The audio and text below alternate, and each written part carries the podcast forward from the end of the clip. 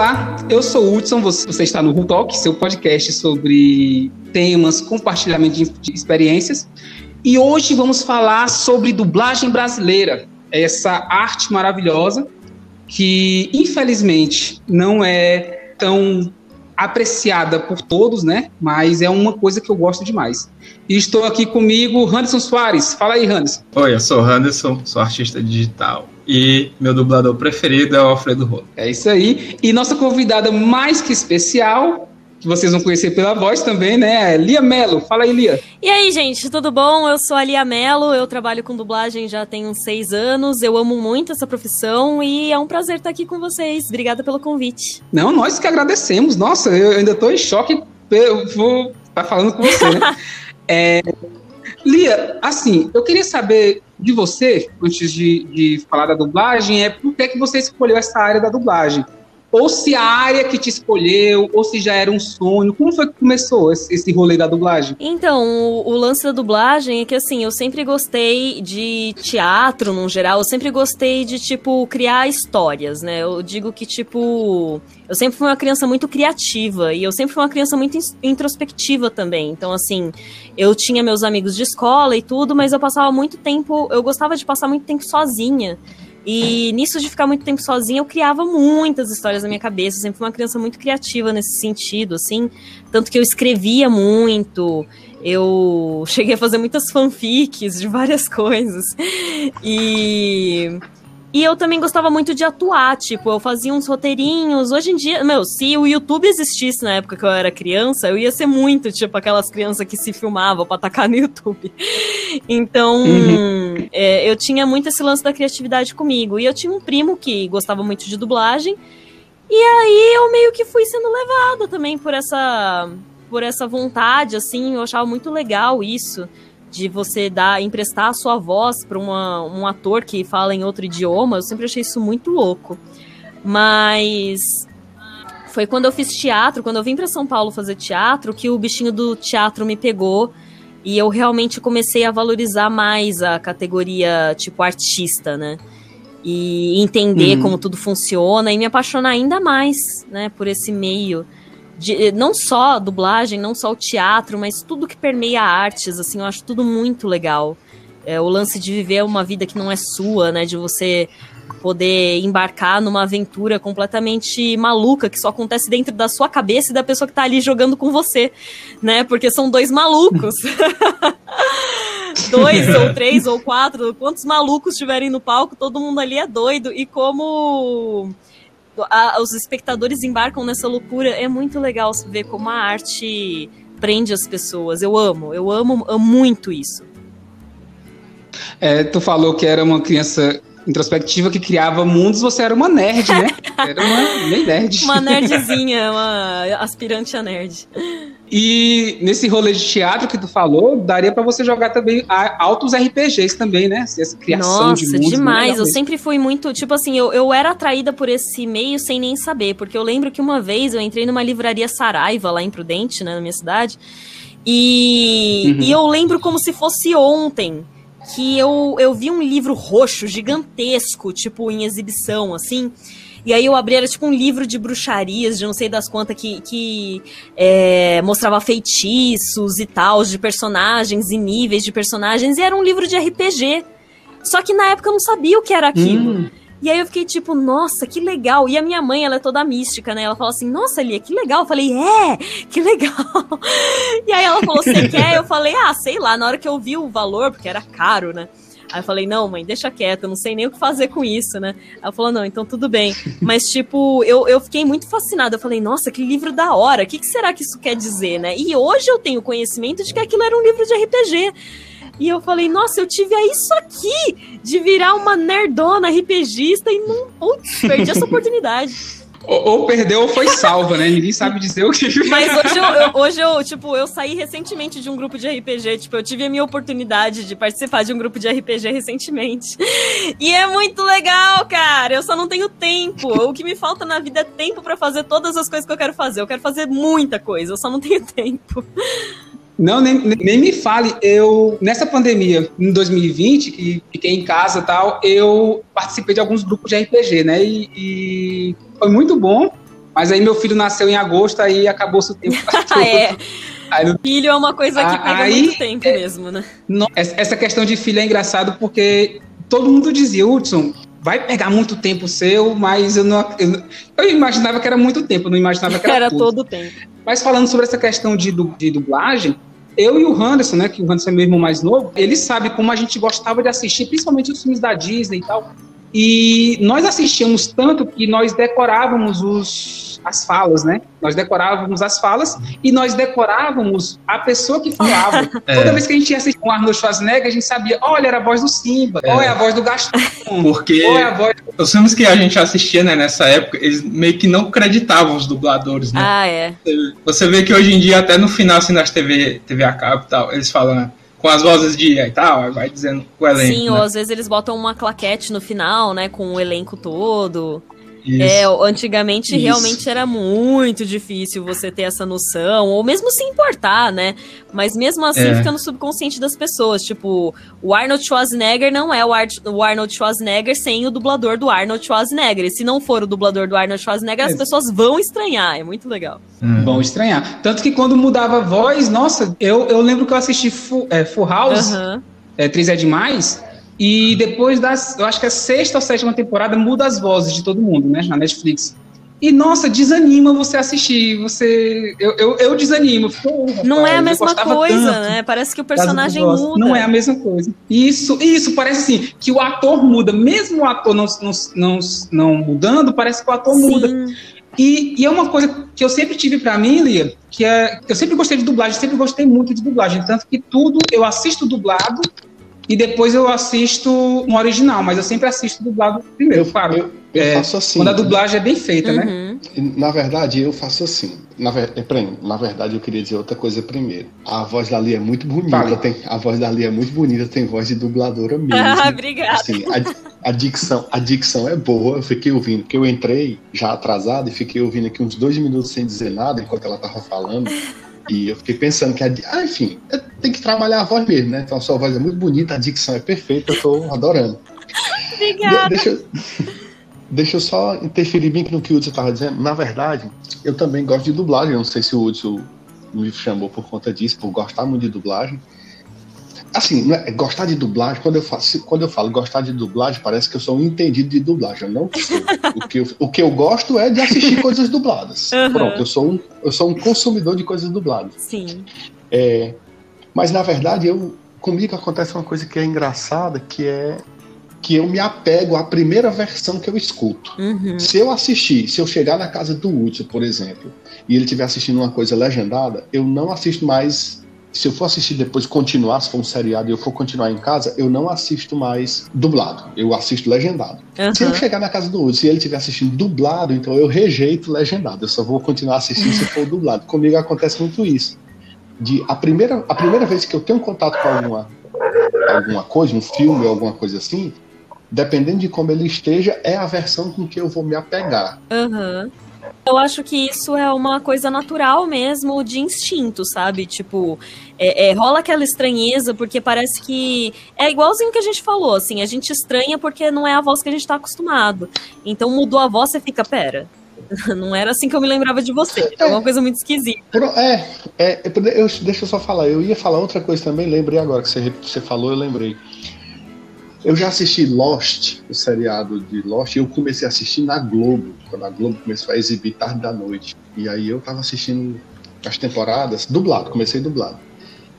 E Lost Sim. eu já finalizei de assistir umas três vezes e a gente fica com raiva as três vezes, né? Quando você termina de assistir, você fica com raiva as três vezes, porque o final, o final é daquele jeito. Uhum. Mas é, eu tenho, eu tenho uma preferência pela primeira e pela segunda temporada, porque foram o mesmo grupo de dubladores que fizeram. Quando muda para a terceira temporada, que as vozes mudam, gente, me dá uma raiva, assim. Assim, a raiva começa a partir daí, entendeu? Uhum, já, já é um a mais. Né? Porque é, a voz do Said, quem fazia a voz do Said na primeira e na segunda temporada era o mesmo dublador do Shiryu, me esqueceu. Ah, o Elcio, esqueci Elcio Sodré. Pronto, era ele que fazia a voz do, do Said. Quando começou a terceira temporada, que eu fui assistir, meu Deus, como eu fiquei com ódio daquilo, porque mudou, mudou a equipe de dublagem. ficou uma ou duas pessoas sendo os mesmos dubladores, todo o restante mudou. É, muito louco. Igual Game of Thrones, é... né? Game of Thrones, acho que foi na quinta temporada, veio para São Paulo e todas as vozes mudaram, todas.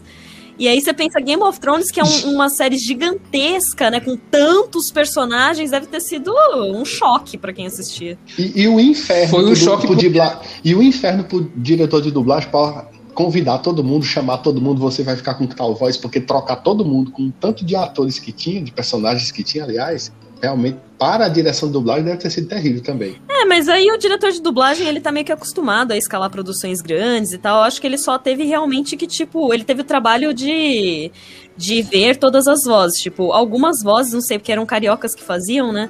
Eu não sei se eles chegaram a manter uhum. alguma voz, porque tem bastante dubladores cariocas que vêm pra cá.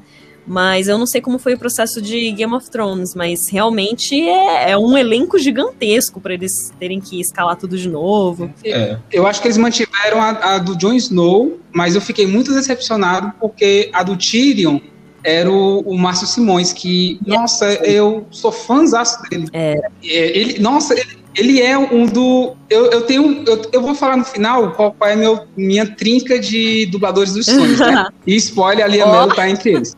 Mas aí.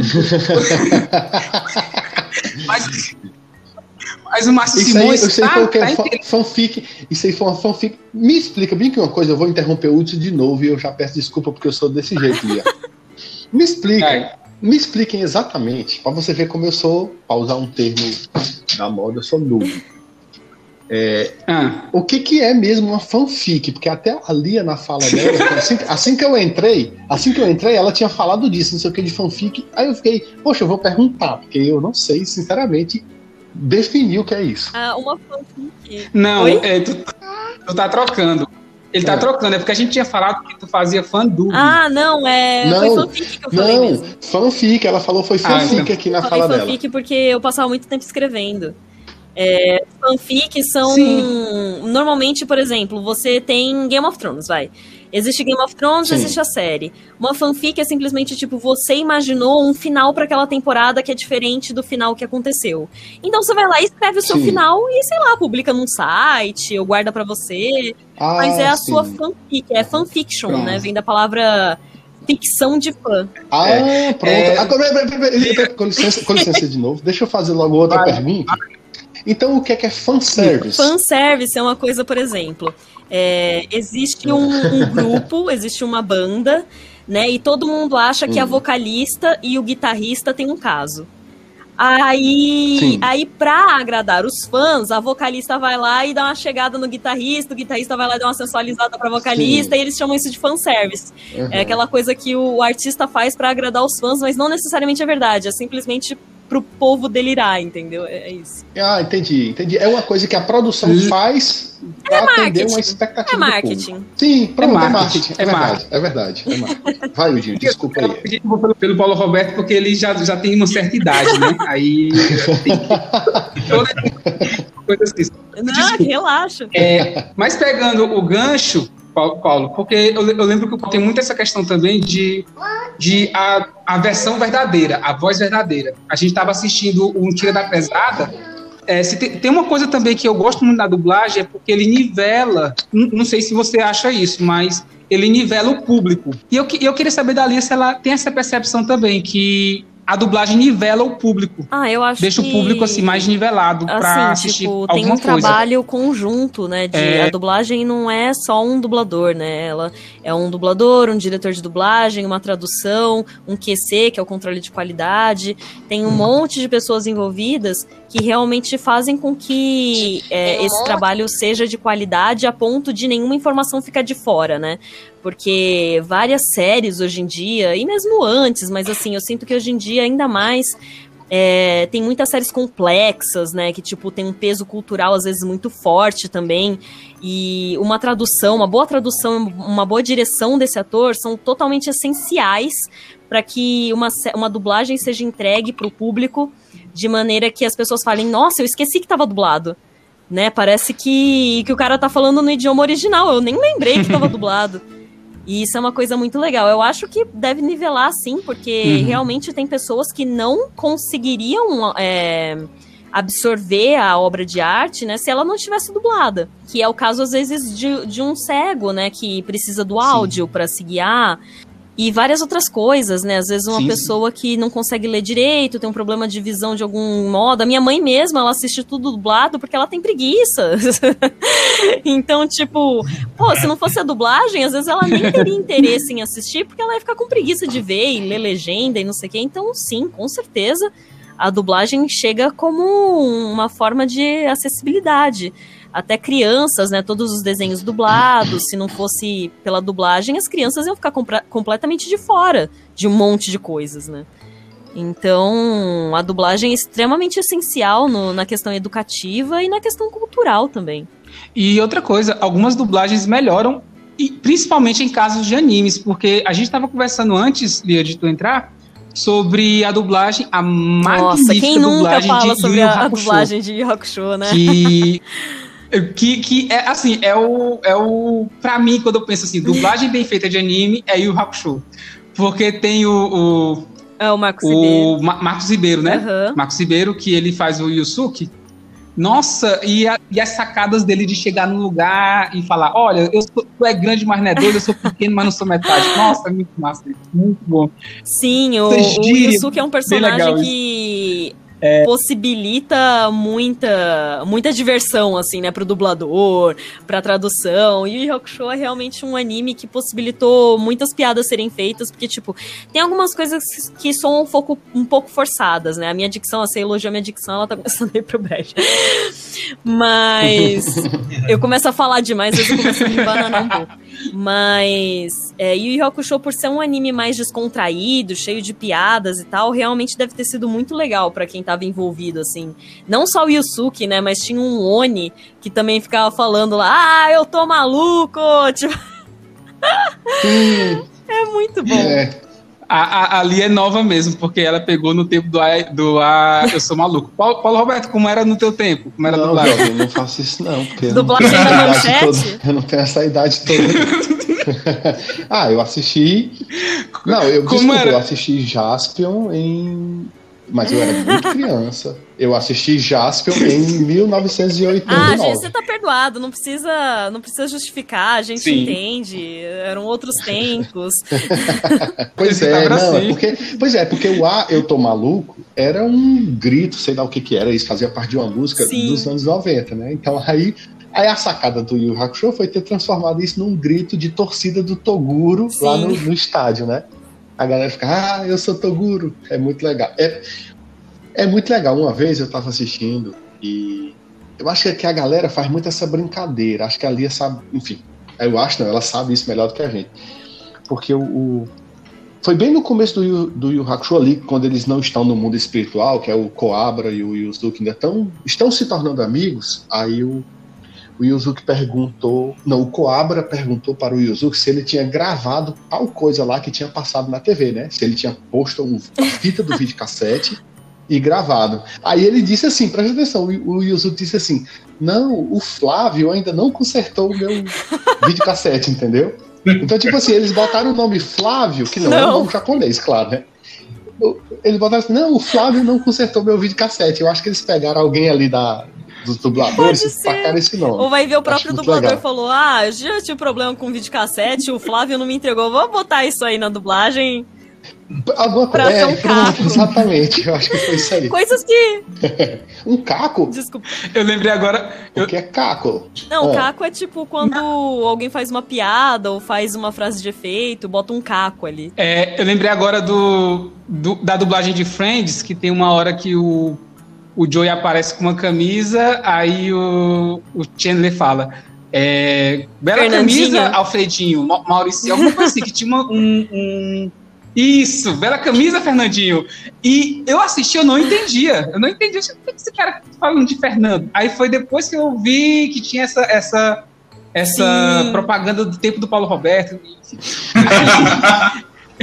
é, mas, Mas, mas vamos voltando aqui, Lia, eu quero saber também qual a maior dificuldade que tu vê hoje em dia na profissão de dublador. Ai, difícil Qual é a maior dificuldade? Qual é a maior dificuldade? Acho que na atual conjuntura, né, pandemia e todas essas coisas, eu acho que é entrar no mercado mesmo, porque antes já era um pouco difícil.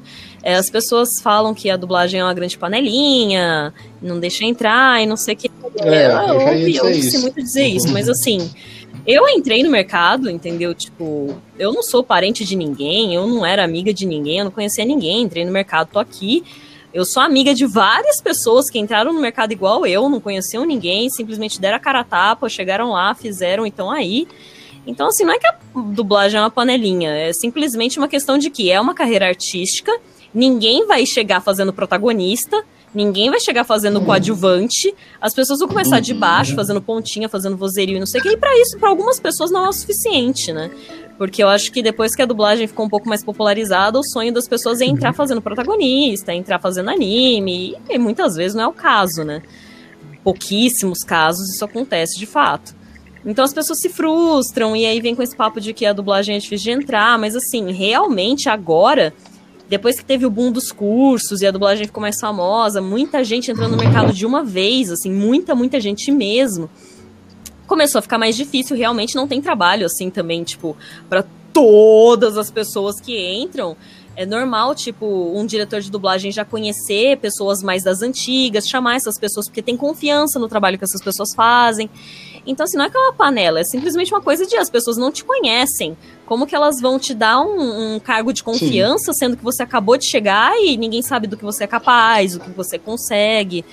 Então, assim, é... a dificuldade mais do mercado é você, é, é você ter paciência para enfrentar tudo que você tem que enfrentar, para daí sim as pessoas começarem a te colocar em lugares de mais confiança, né? Ah, Lia dá conta de fazer isso. Ah, fulano de tal consegue fazer isso aqui. Beltrano, poxa, Beltrano ia ficar legal nessa coisa, mas assim, é um processo. É, eu só comecei a pegar personagem mais maior mesmo, assim, mais maior.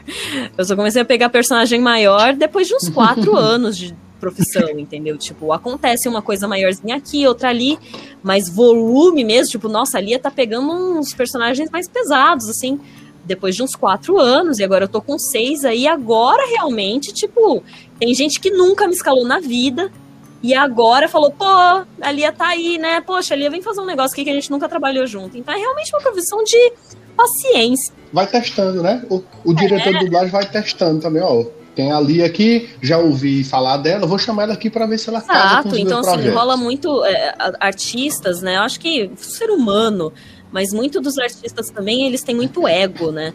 Então aquela coisa de, ó, sou maravilhoso, como ousas não me escalar, olhe só todo esse talento dispersado. É, então, então, assim. mas é a vida, É, sabe? Tipo, às vezes uma pessoa gosta de você, não é pessoal, mas, tipo, na dublagem tem muita gente, às vezes você esquece. Uma vez me perguntaram, Lia, quem você botaria pra fazer uma personagem XYZ? Precisa de uma voz, por exemplo, precisa de uma voz mais. É, que saiba fazer um caricato, que seja jovem, mas também que não seja voz. Ai, super agudinha. Meu, me deu um branco que eu falei, putz, agora eu não vou saber, me dá 10 minutos, eu vou ficar pensando aqui um tempo. Mas é, dá um branco, sabe? Tipo, você conhece um monte de gente, mas na hora que você precisa, você não lembra. Então, assim, é ser insistente, é ir lá e ver e fazer, tentar ser lembrado pelas pessoas, que é uma, uma coisa difícil. Como você vai ser lembrado por alguém, sendo que você não conhece essa pessoa, como você se aproxima? É realmente um jogo difícil ali, né? Tipo. É, é realmente. Eu que sou uma pessoa mais introspectiva, assim, tipo, não parece, mas eu realmente sou uma pessoa mais introspectiva, eu sou uma pessoa um pouco mais tímida. É muito difícil pra mim. É, Eu tô sempre pensando como não ser chata, sabe? Tipo, como que eu posso abordar essa pessoa, mostrar que eu quero trabalhar sem ser chata. É, como, e, e, assim, o meio que eu encontrei foi ir nos estúdios, né, na época que se podia ir nos estúdios, e conversar com as pessoas lá, me, me apresentar de boa, sabe? Tipo, não falar logo de cara, queria trabalhar com você, mas às vezes, tipo, tô começando agora, você tem alguma dica para me dar? Uns negócios assim, tipo, entrar mais de boa mesmo, sem botar banca. Nem... É uma estratégia de aproximação, né? Eu acho que todo mundo tem, na verdade. Todo mundo que no seu ramo de trabalho tem uma estratégia de aproximação com a pessoa que você tem vontade é, então, de trabalhar. É, é muito delicado, porque você nunca sabe como a pessoa tá naquele dia, se ela vai te receber bem, às vezes ela pode estar tá bem, pode estar tá mal, e não é pessoal. Cada um tem os seus próprios dramas internos, então assim, às vezes a gente leva muito pro pessoal dizendo, ah, fulano não gosta de mim. Eu senti, não, não, vai dar, fulano não foi com a minha cara, mas às vezes não foi nem isso. Às vezes ele tava preocupado porque a conta de luz estava atrasada e ele não tava tendo um dia bom, e foi só isso. Mas é, rola muita insegurança, né? Mas assim, atualmente, eu falei tudo isso para dizer que atualmente, como não se pode mais ir em estúdio por causa de pandemia, né? Os estúdios realmente estão se resguardando um pouco mais, chamando as pessoas que eles já conhecem e tal. A dificuldade é a pandemia mesmo, sabe? Tipo, não ter como entrar uhum. em contato com as pessoas. Sem contar outra coisa, a pandemia, a, a pandemia fechou os cinemas, então até para dublar filme para cinema, a demanda tá nenhuma, né? Um dia eles estão fazendo streaming, né? Porque realmente não tem cinema, mas não. o Disney Plus tá aí, Raya, por exemplo, saiu pro Disney Plus é. agora. De fato, é, é cinema não vai rolar. E tem também a, a, indústria de jogos que tá usando muito dubladores hoje em dia, né? Assim, não, não é só o cinema que movimenta mais o mercado. Isso. Tanto que a, a Lia é, é, dubladora de jogos, é dubla Kiana, dubla a vilãzinha é... do do Crash É, então, na verdade, é localização de jogos. No 4, né? Quando é jogo, a gente diz localizar e não do. do ah, não é, não é jogo a gente. Entendi. É porque é muito diferente todo o processo, né? Dublagem, você precisa colocar a voz em cima de uma boca que tá mexendo na tela, né? Na questão da localização, você localiza um arquivo. Então, uhum. você traz aquele arquivo, localiza ele para sua região. É... Você não tem uma imagem. Na questão do jogo, uhum. você não recebe imagem alguma do jogo, você só recebe o arquivo da fala. É, cada fala em um jogo é um arquivinho diferente de voz, tipo um MP3 diferente. Então, cada ai, uh, uf, é, é, cada um é um MP3 uhum. diferente que, dependendo do que acontece no jogo, o arquivo vai ser acessado uhum. e aquela voz vai ser ativada. Então a gente só tem, na verdade, as ondas de voz, né, para gravar e o texto em Excel na tela. E aí a gente vai localizar. Ah, não vê. A gente não vê boca, não vê personagem, não, personagem vê nada. falando essas ouve. coisas, né? Uhum. Ah, mas eu acho que o personagem se adequa, né? Porque eu tava jogando The Witcher 3 e eu tava jogando em português, em, em dubladinho e tal, localizadinho e tal. E a, a boca meio que mexia às vezes, que parecia que ele estava falando realmente aquela palavra. Então, acho que, que, que, eu posso estar completamente enganado, né? Mas eu acho que o, o, o jogo também se adequa, né? É, a pessoa vai programar a voz é, depois tem, se adequa. Uns, alguns tipos de arquivo enganado, na, né? na localização, né? A, a gente trabalha com três, basicamente, que são o VO, que é quando o personagem não bate boca, ou se bate é aquela coisa robótica que não precisa caber necessariamente na boca do personagem. Então você pode fazer no seu tempo, você pode. Não precisa ficar se preocupando muito com isso, né? Você tem o SPC, que é um arquivo que você pode. Uhum. Você tem que fazer naquele tamanho de onda, mas não precisa ser exatamente sincado, bonitinho com a mesma pausa, com o mesmo tudo. É, e tem o sound sync, que aí sim é aquela fala que vai estar tá grudada na cara do personagem. É, você tem que quase dublar, só que sem ver a cara dele, né? E o sound sync é realmente assim: você vai ouvir e você tem que dar o mesmo tamanho uhum. do, da onda, a mesma pausa que o cara dá. Tipo, tem que fazer igual. Então, só ouvindo, você precisa Nossa. colocar tudo certinho do jeito Nossa. que o americano fez, o que o japonês fez pra caber na boca do personagem, sem ter vídeo, sem ter nada. Então, realmente, tipo, não é que o programador adequa, até porque eu acho que o programador não ia ter vida se isso fosse possível.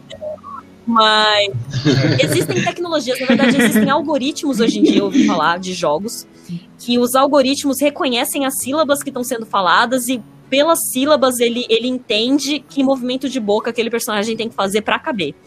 Mas aí eu já não sei é, qual jogo que isso está sendo aplicado. Eu sei que Legal. a tecnologia existe.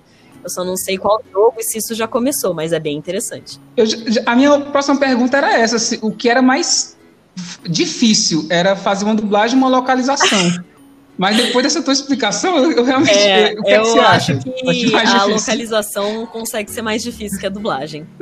É, depois dessa explicação, eu também acho, acho que eu disse, nossa, é muito. Assim, porque tu falou assim. É, tem que fazer a voz para caber na do americano. Eu disse, não, até que dá, mas. ou do japonês. Eu disse, ah, impossível. Impossível. Porque ja, japonês, cara, eu, tava assistindo Naruto, Naruto dublado, e eu tenho muita pena da dubladora do Naruto. Porque ela teve que usar tudo, assim. Ele grita, grita, grita que eu tava escutando, eu tava assistindo minha esposa e disse: Meu Deus, quem é que tá matando Ah, mas aí? se você ouvir a voz Naruto, não- dela, a voz dela é a voz do Naruto, sabe? Tipo, a voz dela já é rouca daquele jeito. Então, assim, eu não sei nem se ela sofre. Eu acho que ela deve até se divertir pra caramba, assim. É, aquela é a voz dela mesmo. Eu lembro que ela dublou o Goku, Ela- o Goku também na segunda dublagem. É, se eu não me engano, o Goku pequeno. O Goku, o Goku do. Isso, o Goku no GTA, se eu não me engano. No GTA, desculpa. No, Naquele- no- No Dragon Ball. GTA, mods, Ball né, os mods do GTA do Dragon Ball. É, eu, eu, eu vi que é, tem o Dragon Ball GT, é verdade, que o Goku volta a ser criança. E ela fez, eu acho super nostálgico. Eles fizeram isso. O Dragon Ball GT, na verdade, Isso. é uma grande bagagem de nostalgia. Fã, É um fã. É um, ou você que dizer, uma grande É o- fanfic, que é o que é eu um acredito. Uma fanservice, né? grande Não, fanfic. Olha como tudo se encaixa, não é mesmo? A gente falou sobre fanservice. Aprendemos agora sobre fanservice e fanfic, né? Não Então chega a ser agora. fanfic porque é canon, né? O canon, ó, vou te explicar, Paulo. Canon. canon é quando uma coisa ela é feita no universo daquela ficção, mas que ela vale pra aquela ficção. É real. Tipo, vale pra personagens. O que não é canon é, por exemplo, alguém fez uma besteira. E- Dragon Ball GT podia não ser canon, E- por exemplo, porque muita gente Hum. não gostou.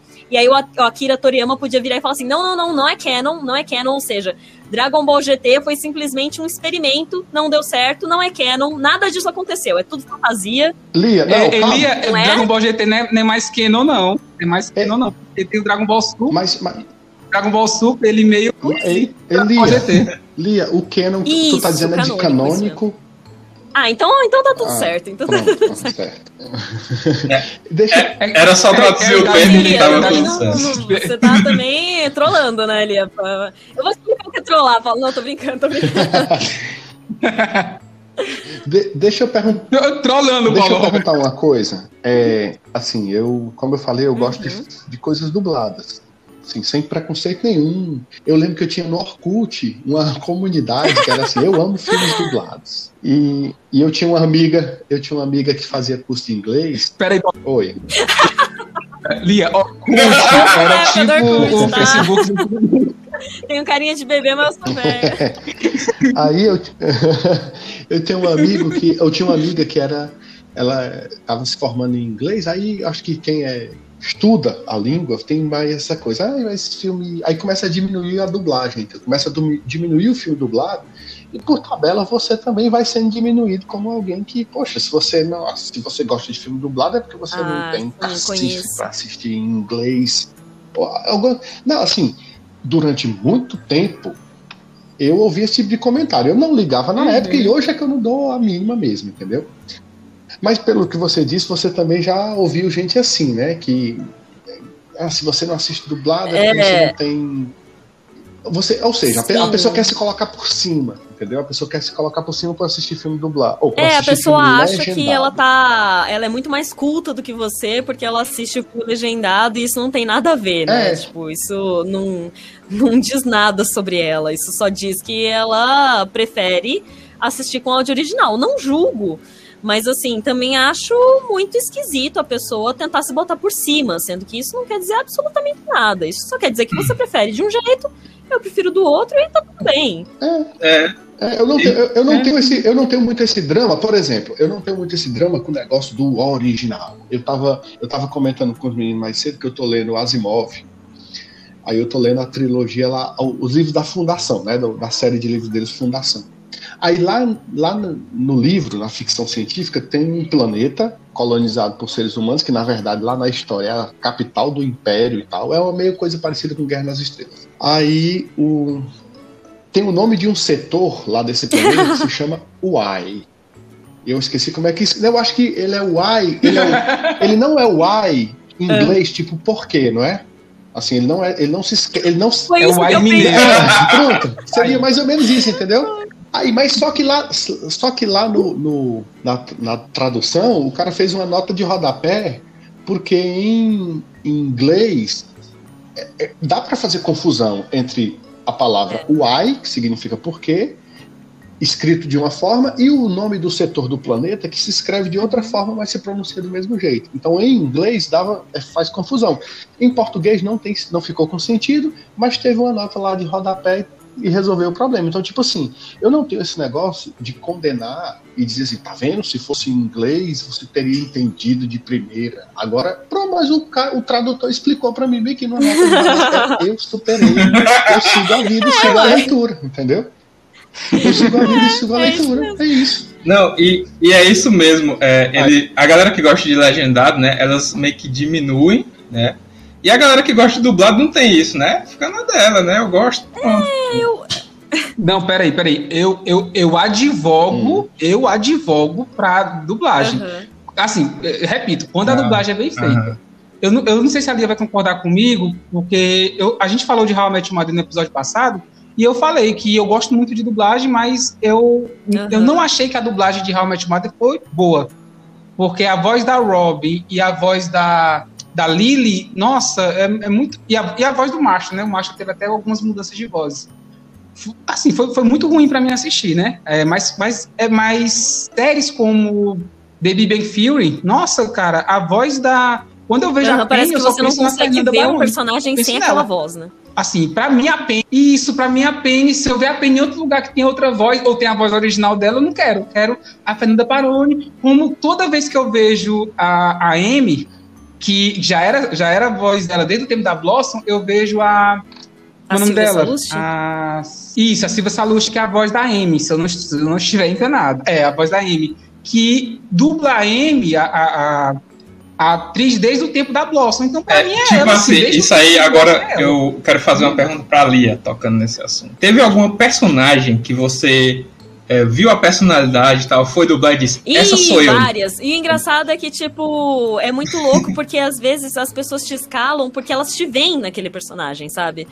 A gente, querendo ou não, Hum. a gente emite uma certa energia, né? Tipo, ah, fulano é mais agitado. Ah, fulano é um pouquinho mais é, introvertido. Ah, aquele ciclano ali é meio misterioso. Então, tipo, querendo ou não, a gente passa uma vibe, né, pra outra pessoa. E às vezes você vê uma Hum. série, vê um personagem, alguma coisa, tipo, acho que o diretor, na hora que ele escala, já vem algumas pessoas na cabeça dele. Ele fala assim: ah, fulano ia fazer isso aqui muito bem.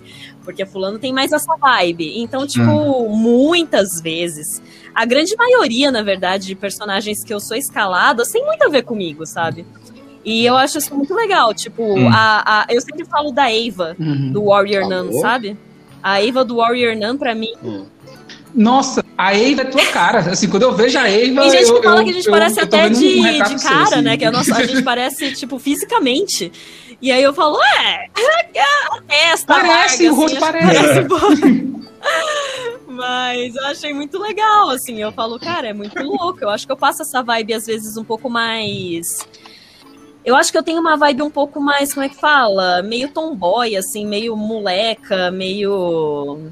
Meio vilãzinha, sabe? Tipo, me chamam mais pra fazer, às vezes, vilãzinhas, ou então me chamam muito pra fazer até jovens negras, porque tem, um, um tem uma voz mais grave, eu acho, um pouco.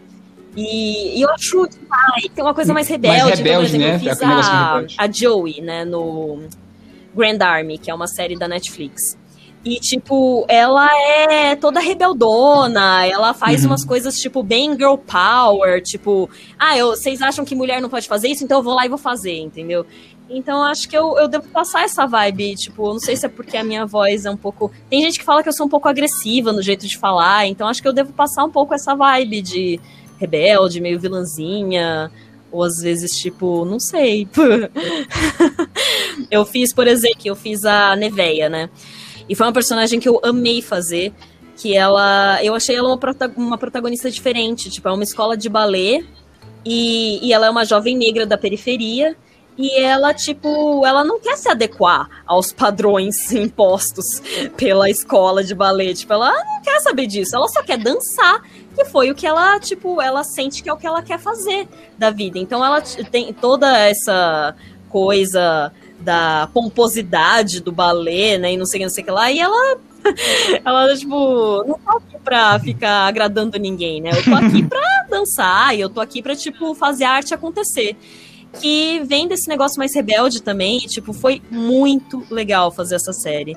E no fim das contas, essa personagem, as personagens têm essa coisa em comum, que eu acho muito uhum. legal. Tipo, também não é aquela coisa que eu falo, ai, nossa, só faço menininha certinha, mimimi. Não, tipo, eu gosto que as personagens que me botam para fazer também, elas têm personalidade, elas têm peso, eu acho isso muito legal. E aí eu fico feliz. É, e assim, assim, não sei se você passa essa vibe como você falou, agora você faz vilãs muito bem. Tanto que a Uma é muito bem. A Kiana ela... tem muito esse quê de vilãzinha Sim. também, que ela é toda. É, é interessante que, que é a toda... Kiana, ela, ela faz um. fala umas coisas bem assim mesmo, né? Tipo, se achando bastante, mas ao mesmo tempo ela fala umas coisas sérias, assim, que ela realmente é, sabe lutar. Kiana, ela é uma personagem realmente. muito louca, né? Porque, tipo, ela é totalmente vilãzinha, né? Não tem como dizer que ela não é vilã, porque ela quer matar as irmãs para chegar no poder. Isso, isso é muito. como assim? padrão do LOL, né? Que nem a Alessandra. Que loucura, cara. Eu realmente achei que as pessoas não fossem jogar com ela, porque ela é uma personagem maluca, assim. Mas ela fez um sucesso com os, com os, os jogadores. Eu fiquei feliz de ver, porque realmente é, eu, eu me dediquei muito para passar essa vibe nojenta dela e eu fico feliz que as pessoas gostem. porque deu trabalho do Black Não, é uma, uma frase que ela fala, né, que já começa. É, é, nosso time vai ganhar porque tem Kiana. É, no time não inimigo tem não tem Kiana, né? Ela fala. eu, eu, gosto muito das falas pois. dela. Tipo, ela tem toda essa petulância, né? Que chega a ser engraçado. No fim das contas, ela não, ela não é uma personagem nojenta, é uma personagem engraçada, né? No fim das contas. É, yeah. Você ri muito com isso, né? Você não, não fica. Tem uma é, parte que. Medo, né? Como é que é? Bom, primeiro que ela, ela domina os elementos né, da natureza, então ela pede pra grama abanar ela. Ela fala que, tipo, até o Isso. chão me obedece, né? Tipo, você vai me obedecer, até o chão me obedece. Então, assim, ela é muito engraçada. É, é. é divertido. Ela, ela fala até uma coisa pro inimigo, que é, que é se, se você tivesse elemento, o seu é, elemento seria um fracasso, nossa, alguma coisa é, assim. De tiradinha rápida, ela é muito legal. No fundo, eu queria ser um pouco Kiana. Nossa, ela é muito vilãzinha mesmo. Eu, eu ia falar da uma, mas ela já venceu é todas, né? Assim, tipo, ela, ela quer chegar, ela quer ser a imperatriz de Stal, né? Que é o lugar de onde ela vem e tudo. Só que ela tem nove irmãs mais velhas. Então, tipo, ela nunca vai ser imperatriz se as irmãs delas não morrerem, entendeu? Então, tipo, ela tem uma frase que eu acho muito engraçada também, tipo, uhum. nove irmãs, nove acidentes trágicos prestes a acontecer, sabe? Ai, eu. Cara, essa mulher é louca. Ela me ela lembra. É super família, essa, essa mulher é super sabe? Família. A Cruella do, dos Dálmatas. Ela me lembra muito a Cruella, é. porque, tipo, ao mesmo tempo que você odeia porque sim, ela é sim, muito sim. nojenta, você ama porque ela é muito nojenta. É verdade. Isso, isso. É, é, é um. É um... É uma síndrome de Estocolmo, a gente Daquele ama e odeia, a gente então, tá lá. Meu Deus, eu é, é, é, é, como acontece, Lia. Ah. Eu vou dar outra, dois exemplos: o Scar e o Jafar, eh, do, do, da animação antiga, que eu, eu não digo o nome do, do, do dublador deles, eu esqueci, que ele morreu em 2014. Isso, Jorge Ramos. Que eu, nossa, a, a, a, animação, eu amo a animação por causa do Jorge Ramos, que ele chega com aquele ar de, no, no caso do Scar, aquele ar de vilão, é, aquele vilão boçal, que tira piadinha na frente, assim, faz pouco não, da pessoa que é mais forte do que ele. Eu, nossa, Cara, aquela, aquela, aquela, e na é, música aquela música que... dele, eu já ia falar, com a hiena, com as hienas, nossa, aquela música, cara, ali é. Eu posso falar é, uma é coisa um muito show, engraçada cara. que aconteceu uma vez? É a música. Tava eu, Rafael Rossato. Tá, não, é, era eu, Rafael Rossato, e tinha mais alguém, que eu não vou lembrar agora quem é. Mas tava, tipo, eu e mais dois dubladores na recepção da Unidub. E a gente tava falando sobre Rei Leão e não sei o que. E eu falei, meu, eu sei o início do Rei Leão inteiro de cor. Porque é o monólogo do Scar dizendo como a vida não é justa. Juro pra vocês, começou eu, e, e, os dois estavam lá a recitar o início de Rei Leão, porque os três eram, tipo, nerds da Disney demais, assim, muito fãs do Jorge Ramos. É muito, foi muito... Eu quero dizer que eu sei, eu sei o início todinho, o monólogo todinho, desde ele começando. A vida não é justa, não é? é até ele é terminando. É eu sei toda. Eu, sei eu nunca toda. serei rei. É, ele fica, eu nunca serei rei. Você, você nunca mais verá a luz de outro né? dia. Um ade. Lia, o, o, quarto do meu filho é decorado com Simba, porque eu disse, ah, não tem que ser o Rei Leão, porque o Rei Leão é minha vida. É, é, o início da minha vida.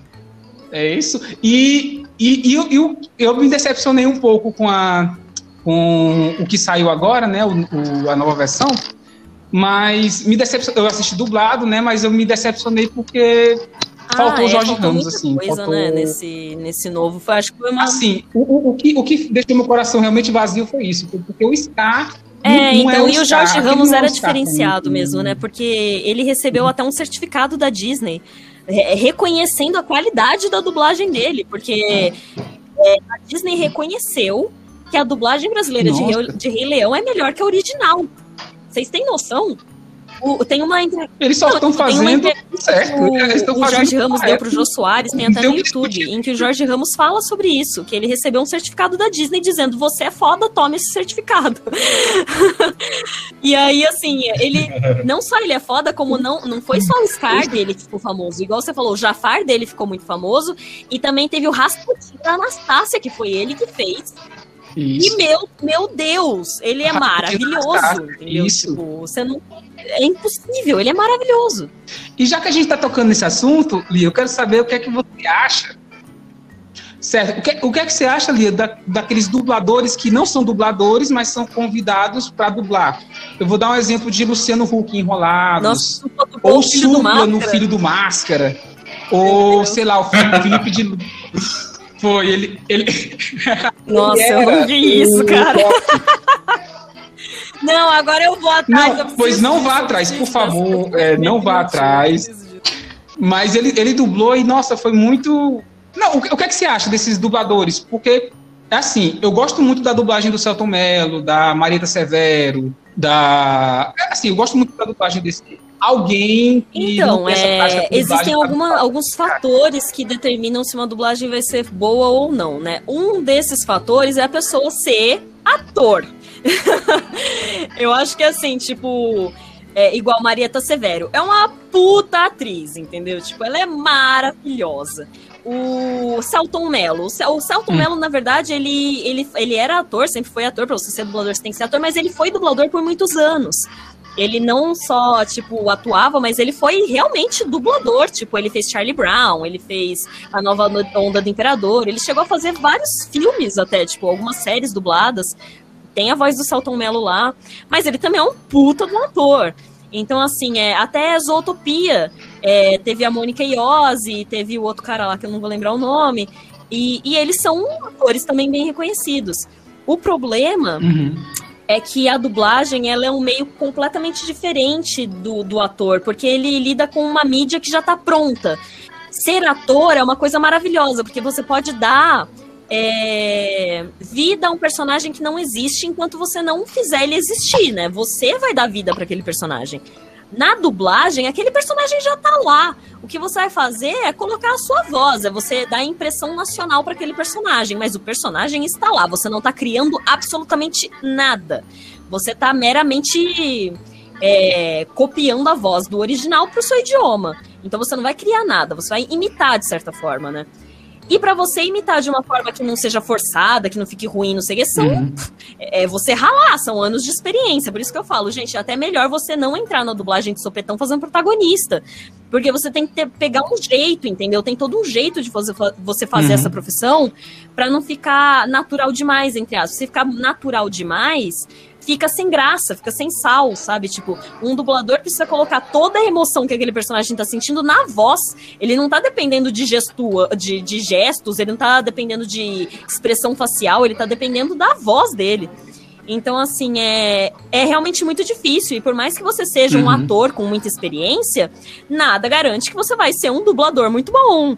É, Marieta Severo é um, tipo, ela é um monstro, então sim. sim, a dublagem dela ficou foda. Mas, por exemplo, no Rei Leão mesmo, a gente teve participações de. O cara que fez o Simba, eu não lembro o nome dele, mas acho que ele é ator. E não ficou tão bom, ficou meio fraco, sabe? Então. Então, assim, é. Ficou, é, ficou ruim. Luciano ficou ruim. Huck nem se fala, porque o cara não é nem ator.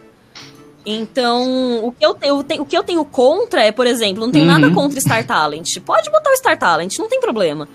Mas, porra, Luciano Huck não é nem ator, sabe? Tipo, então isso é uma coisa que me deixa um pouco chateada. É...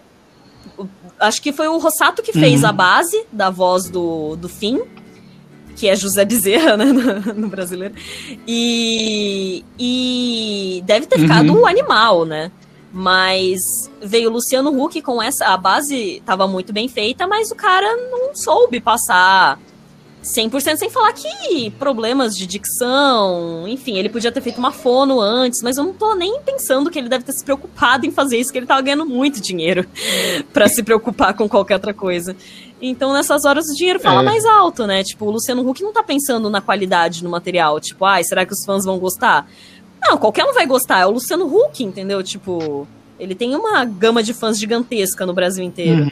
Então, nessas horas, o que fala mais é o marketing, né? Mas tanto é que, tipo, depois a Disney nem tentou fazer mais isso. O que eles fazem hoje em dia é chamar cantor de musical pra fazer o filme. É. Ok, entendeu? Tipo, isso eu não sei nem o que dizer. é, porque, porque essa questão, assim, eu assisti Enrolados uma vez, inclusive assisti com a Yaskara, né? A, a prima da minha esposa. E eu, nossa, eu terminei de assistir porque ela tava gostando, porque quando o, o, o Luciano Huck falava e, e, não, e não dava vida, assim, não dava vida pro, pro personagem, porque é, é diferente você, sei lá, eu falei que tu dublou com, com, com Vaiceia e tu dublou a Ares, e a gente sentia, assim, é, de novo, você é ótima vilã e você sentia a vilania da Ares. Você sentia. E, é, e era melhor, deixa, deixa, eu, deixa eu falar, é, era melhor, é, foi melhor do que o original, viu, Mia? Se forem refazer realmente o filme para lançar no sério, podem te chamar. Ah, que, nossa, o, no, nesse, nesse caso do Luciano Huck não, não funcionava. Na, na questão do supla, nossa. Teve uma hora que eles, que eles soltam um papito onde não cabia. Ele, Para aí, papito. Mas é, o lance do Star Talent é porque, assim, como é puramente marketing, eles chamam o Star Talent justamente para fazer graça. Não é muito pra, tipo. Uhum. É, aquele teu negócio, não é bem qualidade. Eles querem mais é chamar atenção. Igual a Peach fazendo Mortal Kombat, entendeu? Eu vou equalizar a sua cara. Nossa. É isso. Nossa. O, o Hanson tinha me falado, eu não cheguei a jogar ainda, mas ele falou, rapaz, ela falou, eu vou equalizar a sua cara. E eu disse, meu Deus, por quê? Assim, por quê? Assim, por quê? E aí você fala. Por que aqui a pessoa não faz uma coisa? Então, mas é, é, o lance meio do Yu Yu Hakusho, saca? Tipo, por mais que. Hoje em dia não se faz mais uma dublagem como a de Yu Yu Hakusho. E eu dou, eu dou os motivos para você, por exemplo. Naquela época não existia a internet como a gente conhece hoje. Naquela época não tinha Google, uhum. onde você podia simplesmente pesquisar um termo, por exemplo, você mesmo disse que você não sabia qual era a expressão bonita camisa Fernandinho.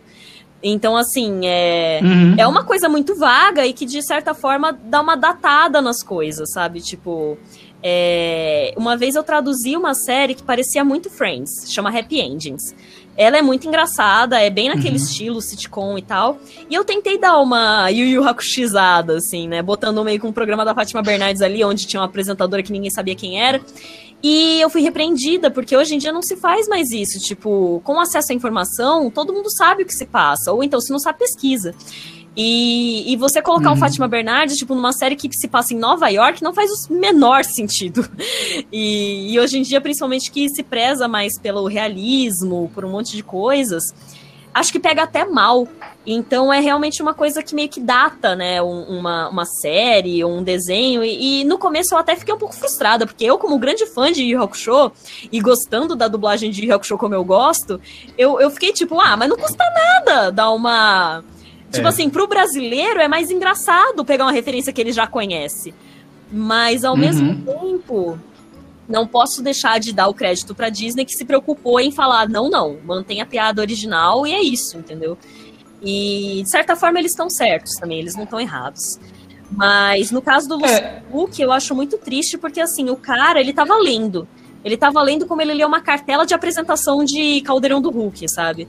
Então ele uhum. não fala assim, eu sou o fim, princesa, tudo bem? Não, ele chega tipo, eu sou o fim, princesa, tudo bem? E aí você fala, cara, é o Luciano Huck, não é, é o fim, entendeu? É. E, e, eu acho que só botaram ele porque tinha a brincadeirazinha do nariz, né? Assim, sempre tinha é. uma brincadeirazinha que nunca acertava o nariz dele, é horrível.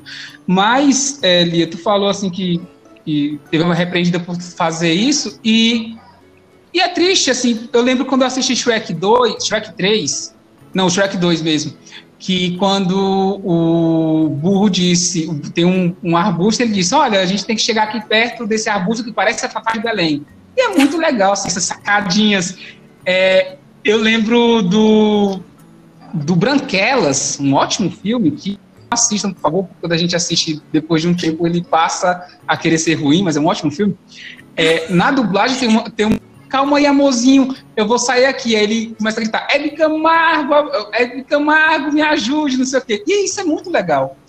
E, é. e pegando isso aí, eu já queria saber de, de um gancho como dubladora, se eu vou, vou exemplificar. Eu estava vendo o, uma entrevista do Guilherme Briggs sobre é, Toy Story 3. E ele estava dublando Buzz e tal, e ele tem uma hora que ele está falando com quem, e ele fala: tudo bem, brinquedo de menina. E o, e o, e o Guilherme Briggs, na hora de fazer, ele fez, tudo bem, metrosexual de plástico. e, e, ele, e ele disse que fez isso, parou e ficou olhando pro diretor de dublagem, né? Do, o diretor sorriu e disse, não, Briggs, deixa, deixa isso aí. E essa piada, nossa, fica muito melhor metrosexual de plástico do que brinquedo de menina. Porque metrosexual de plástico a gente vai rir. Brinquedo de menina a gente não vai rir. A gente é. É porque quem é um brinquedo de menino? Sim, é, sim. Tu já chegou a fazer alguma coisa dessa tipo? Não, vou, vou na hora da dublagem vou botar uma coisinha aqui é, ah. pra ver se cola já chegou a fazer isso? Ou não? É assim, que como, como eu sou tradutora e eu traduzi aquela série do Happy Endings, eu, eu entendi o lado do cliente de não querer mudar piadas. Então, assim, eu realmente respeito o material, eu, eu faço uhum. o que tá escrito no roteiro. Algumas séries, eu acho que assim, quanto mais escrachada a série, mais. É, como é que posso dizer? Mais permissão você tem de ser criativo, né? E poder localizar e tudo uhum. mais. É, já aconteceu muitas vezes de o diretor querer arriscar alguma coisa. Falar assim, não, bota tal coisa. Eu falei, tem certeza? Tem uhum. certeza. Botou e às vezes é aprova, às vezes volta. Então, assim, é muito uma coisa de oportunidade, a piada ser realmente muito boa, uhum. e o cliente aprova e fala, não, realmente isso aqui vai. Então, acho que é. O lance do Briggs é que ele é um cara muito engraçado também. Tipo, ele tem uma, ele uhum. tem uma sacada para piadas que é fenomenal, né? O Cosmo, ter o sotaque do Silvio Santos de vez em quando, é tipo, mano. Quem que vai fazer isso é senão o Guilherme Briggs, entendeu? É verdade, então, é verdade. Eu, é, Elia, Elia, eu acho também que quando você já tem muitos anos de experiência de mercado como ele tem, é as pessoas confiam mais para fazer, para deixar ele fazer alguma coisa e reclamam menos, talvez. Pode ser também, mas é porque tem uma coisa que é o controle de qualidade, tipo, não importa o quão, quantos anos de experiência você tenha, se bater no QC e voltar, não tem o que fazer, sabe? Tipo, é, tem que refazer. Porque às vezes o cliente vira e fala assim: não, uhum. não, não, foi demais, refaz. Aí isso não pode passar. Uhum. Mas é, Padrinhos Mágicos é uma série muito nonsense. É uma criança que tem muito dois padrinhos mágicos que fazem todos os desejos dele se concretizarem, qualquer coisa. Então não seria esquisito o Cosmo falar com o sotaque do Silvio Santos. então, Sim. É, eu sinto que, tipo, o Guilherme ele tem realmente uma noção boa de timing cômico, sabe? De o que, que eu posso fazer e o que, que eu não posso fazer. Fricazoide é um caso à parte também. O cara pirava na batatinha, Nossa. falava que dava na telha. É, então, ele é um cara muito engraçado. Tipo assim, é, por mais anos de experiência que você tenha, nenhum ano de experiência te ensina a ser engraçado. E, e isso é uma coisa que é um, do Guilherme. Tipo, ele é um cara engraçado. Sim desde sempre. E eu acho que assim, é, o bom é que ninguém poda, né? Tipo assim, é, ele tem uma. Eu acho que ele tem uma noção, tipo, ele não vai fazer piada no Batman vs Superman, por exemplo. Mas ele tem sim, uma noção sim, muito boa de quando ele pode pirar. E quando ele pode pirar, ele pira. E isso é fantástico. É, é por isso que todo mundo ama ele, né? Teve um. Eu vi recentemente que o, o Jovem Nerd mandou um mandou um jogo para ele que chama Sifu. Que Sifu em chinês. eu vi. Eu vi. Sifu em chinês é o nome do mestre de Kung Fu, né? O mestre de Kung Fu você chama de Sifu. E é um jogo hum. sobre um mestre de Kung Fu. e chama Sifu, e aí o, o Guilherme Briggs mandou um áudio pro Jovem Nerd como se fosse um trailer de cinema, falando. É, você, é, este jogo vai fazer você se full, ele é muito difícil, não sei o que. Aí ele imitou o Azagal falando: Porra, Jovem Nerd, não consigo passar essa parte do jogo! É, se full pra cá, se full pra lá, não sei o que. Oh, não, Azagal, não sei o que. Porra, cara, eu vou ter que voltar, cara! Eu. Falei, meu, eu, eu, eu vi e ri. Eu vi rir muito pela imitação do Azagal, porque eu disse, nossa, cara. O engraçado é, não e, foi e nem fa... falando do Sifu, foi a imitação de Azagal. Eu falei, mano, foi a, a imitação do Azagal. e, e, é, e, é, interessante o, o, que tu falou, Lia, porque eu, no Injustice 2 teve umas vozes do. Ele, ele, até falou isso, eu vi uma entrevista ele falando disso, que teve, ele dublou o Superman e teve uma parte que ele estava batendo no vidro e ele gravava Bruce, Bruce, Bruce. Ah, e sempre que ele fazia, voltava. Ele voltava, né? Que ele ficava Bruce, ele botava entonação, aí voltava dizendo, não, se mantenha, tal. Aí ele gravou falando Bruce, Bruce, Bruce, assim, sem emoção nenhuma e passou. Então, uhum. assim, volta também, assim, não é, não é realmente pelo tempo dele, né? Se ele fizer alguma coisa que o controle não quiser. Não, é, vai... mas é porque, tipo, isso foi localização, né? No caso. De novo, a localização uhum. é, um, é uma coisa meio tipo. Como a gente não tem imagem, fica muito difícil saber o que acontece. Por exemplo, eu dirijo localização de game. E às vezes, uhum. pelo game acontecer muito rápido, tipo. O mercado de game ele é muito, muito, muito atribulado. E as coisas acontecem muito rápido e mudam muito rápido também. Então, por exemplo, tem DLC, né? Que a DLC é aquele. É, é quando um jogo ele precisa de mais conteúdo. É um ele é um upgrade no jogo, exato. Então vem mais conteúdo para você gravar e tudo. E é, não. Você, tu sabe que é, sabe que é upgrade, né? Mas assim, tipo. Mas assim, tipo. E não, não aconteceu só uma vez, aconteceram algumas vezes. Então imagina assim, ó, um cenário. É, a gente não tem cena, a gente não tem boca, a gente não tem personagem, a gente só tem o áudio para se basear no que tem que ser feito. Aconteceu uma vez de chegar para mim referência nenhuma. Chegou para mim só, tipo, o espaço que eu tinha que, que gravar. Tipo, você tem que gravar nesse tempo. E você tem que gravar esse texto. Como você vai gravar? Não sei. Só grava. E aí, às vezes, vem uma referência falando assim, é mais exaltado, aquele tá bravo. Mas às vezes não vem referência nenhuma. E aí, como é que você vira pro dublador e fala assim: olha, eu não sei o que se trata, tem esse texto aqui, eu não sei que jeito você vai fazer, vamos fazer. E. como vai pro jogo, a gente não sabe. Então, assim, a gente fica rendido. Então, assim, se a gente já não tem imagem, não, não vem áudio, você fala, cara, vamos fazer do jeito que a gente acha que, que o texto, né? Que tipo, que esse texto deveria ser feito. Então, assim, é, não sei se o Guilherme não tinha referência nenhuma do original, não, não acho que seria esquisito, porque às vezes acontece. Então, o que a uhum. gente pode fazer, às vezes. Só que uma vez, um, um amigo meu técnico de estúdio falou para mim que não adianta nada. O que, eu, o que eu fazia nessas situações era gravar mais de uma opção. Então, por uhum. exemplo, se tem um Bruce, Bruce, Bruce, eu vou falar assim: olha, aqui parece que o Superman tá meio que numa prisão. Então, vamos fazer uma mais exaltada? Bruce, Bruce, Bruce. E uma mais de boa: Bruce, Bruce, Bruce. E ver o que que. Eu deixo o cliente escolher. Porque na dublagem acontece muito isso. Às vezes você tá na dúvida de uma coisa ou outra, você grava duas opções, vai lá o que você vê o que é melhor. Mas na localização não é assim. Até um amigo meu técnico virou para mim e falou assim: olha, Elia, não faz mais isso, grava só uma opção, porque chega na gente, a gente que vai ter que escolher, não é nem o cliente. O cliente só quer receber uma opção. E aí eu falei, putz, uhum. mano, então a gente tá rendido. Ele falou, é, a gente tá rendido. Eu falei, bom, então tá, né? Nossa. né? Então, assim, tipo, Nossa. tem tem muita coisa por trás que a gente gostaria de botar uma legenda falando assim: olha, gente, desculpe qualquer coisa, mas a gente não recebeu o original. A gente fez assim, quero que a gente tinha. Mas não tem como. E aí as pessoas falam: nossa, mano, vocês viram aquela coisa que horrível, né? Superman berrando e o dublador falando: Bruce. Bruce. Mas às vezes você não sabe o que aconteceu, você sabe quais foram os bastidores por trás daquela cena. Tipo, é muito uhum. louco. Nossa, a gente tem que agradecer muito as dublagens bem, as localizações bem feitas, então, né? Porque faz no escuro mesmo, né? Assim, no escuro. É, tipo, mesmo. é por isso que eu digo que é um trabalho em equipe, saca? Tipo, não é só o estúdio que tem que fazer milagre, o cliente tem que colaborar mandando material de qualidade. Uhum. É, então, às vezes é nisso, aí que a gente morre na praia. É, Lia, tu falou também que tu é, do, tu é tradutora, e eu, eu vi que tu, tu traduziu Dumbo, né? A versão live action do Dumbo. Sim. É, é, o do o novo, o meu nome é Christopher, Christopher Robbins. É que no meu tempo era o garoto Cristóvão. Tô, tô, também. É, então. E, e dublou os Muppets, né? Eu Inclusive, traduzi os Muppets. Isso, traduzi os Muppets. Inclusive, eu quero, eu quero perguntar o porquê dessa mudança. Tipo, o Pooh agora é Pooh, não é mais Pooh. É. O, o, o, o, Caco não é mais Caco. É, é, é Kermit. Kermit. Kermit. O, é, o que foi? Foi porque tem que ficar uma coisa mais universal, como Superman não é mais super-homem.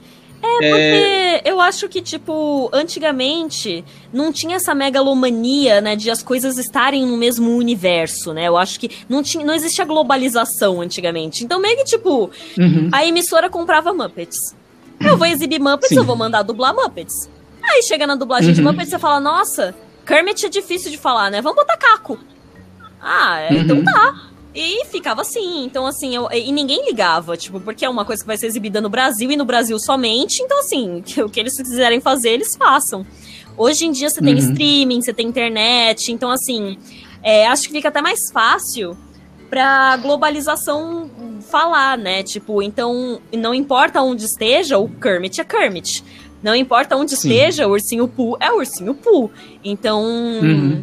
ninguém vai passar perrengue. Inclusive, a Disney fez um curta-metragem, curta-metragem assim, né? Fez um, uma coisinha que eles tacaram na internet explicando por que, que o nome do Caco mudou. Vocês chegaram a ver? Não, ainda não. Se vocês quiserem procurar não. no YouTube, é muito engraçado. Tipo, a, é o Caco falando: Ah, gente, ó, rapidinho aqui, eu preciso avisar vocês, meus fãs do Brasil, que é, eu passei um tempo no Brasil, no Rio de Janeiro, conheci umas, é, umas pessoas e tal, e eu tive que mudar meu nome pra Caco, pra, que, pra Pig não saber que eu tava por aqui, não sei o quê.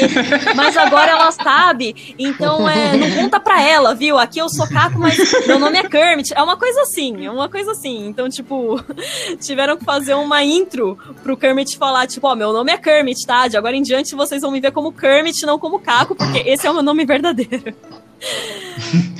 É bem legal. Bem, eu, como sempre, eu eu, como sempre, odeio essas coisas, porque vocês sabem, eu já falei aqui, que eu me acostumo sempre com a primeira versão. Então, esse negócio, quando eu vi o pessoal dizendo o Simpu, eu digo que diabo é de um Simpu, eu só conheço o Simpuf. Então, para mim, não importa o que o dono dele diga, ele é um Simpuf, assim como o Caco é, é Caco. Então... A gente velha é a gente velha é fogo. É, aí... Mas é a globalização, é a globalização. Não, Lia, mas gente velha não entende, não. Deixa desses gente velha. Tem, o velho tem que acabar mesmo. O velho tem que acabar mesmo. É, Paulo, eu acho que é perseguição isso aí. Eu, se fosse você, pedir um aumento. É. é... Ô, Dinho, pronto, não. Dinho. Você quer me zoar? A gente fala meu salário. Ei, deixa eu fazer só mais uma pergunta. Ei, o Dinho, espera, eu tenho uma colocação Coloque, aqui.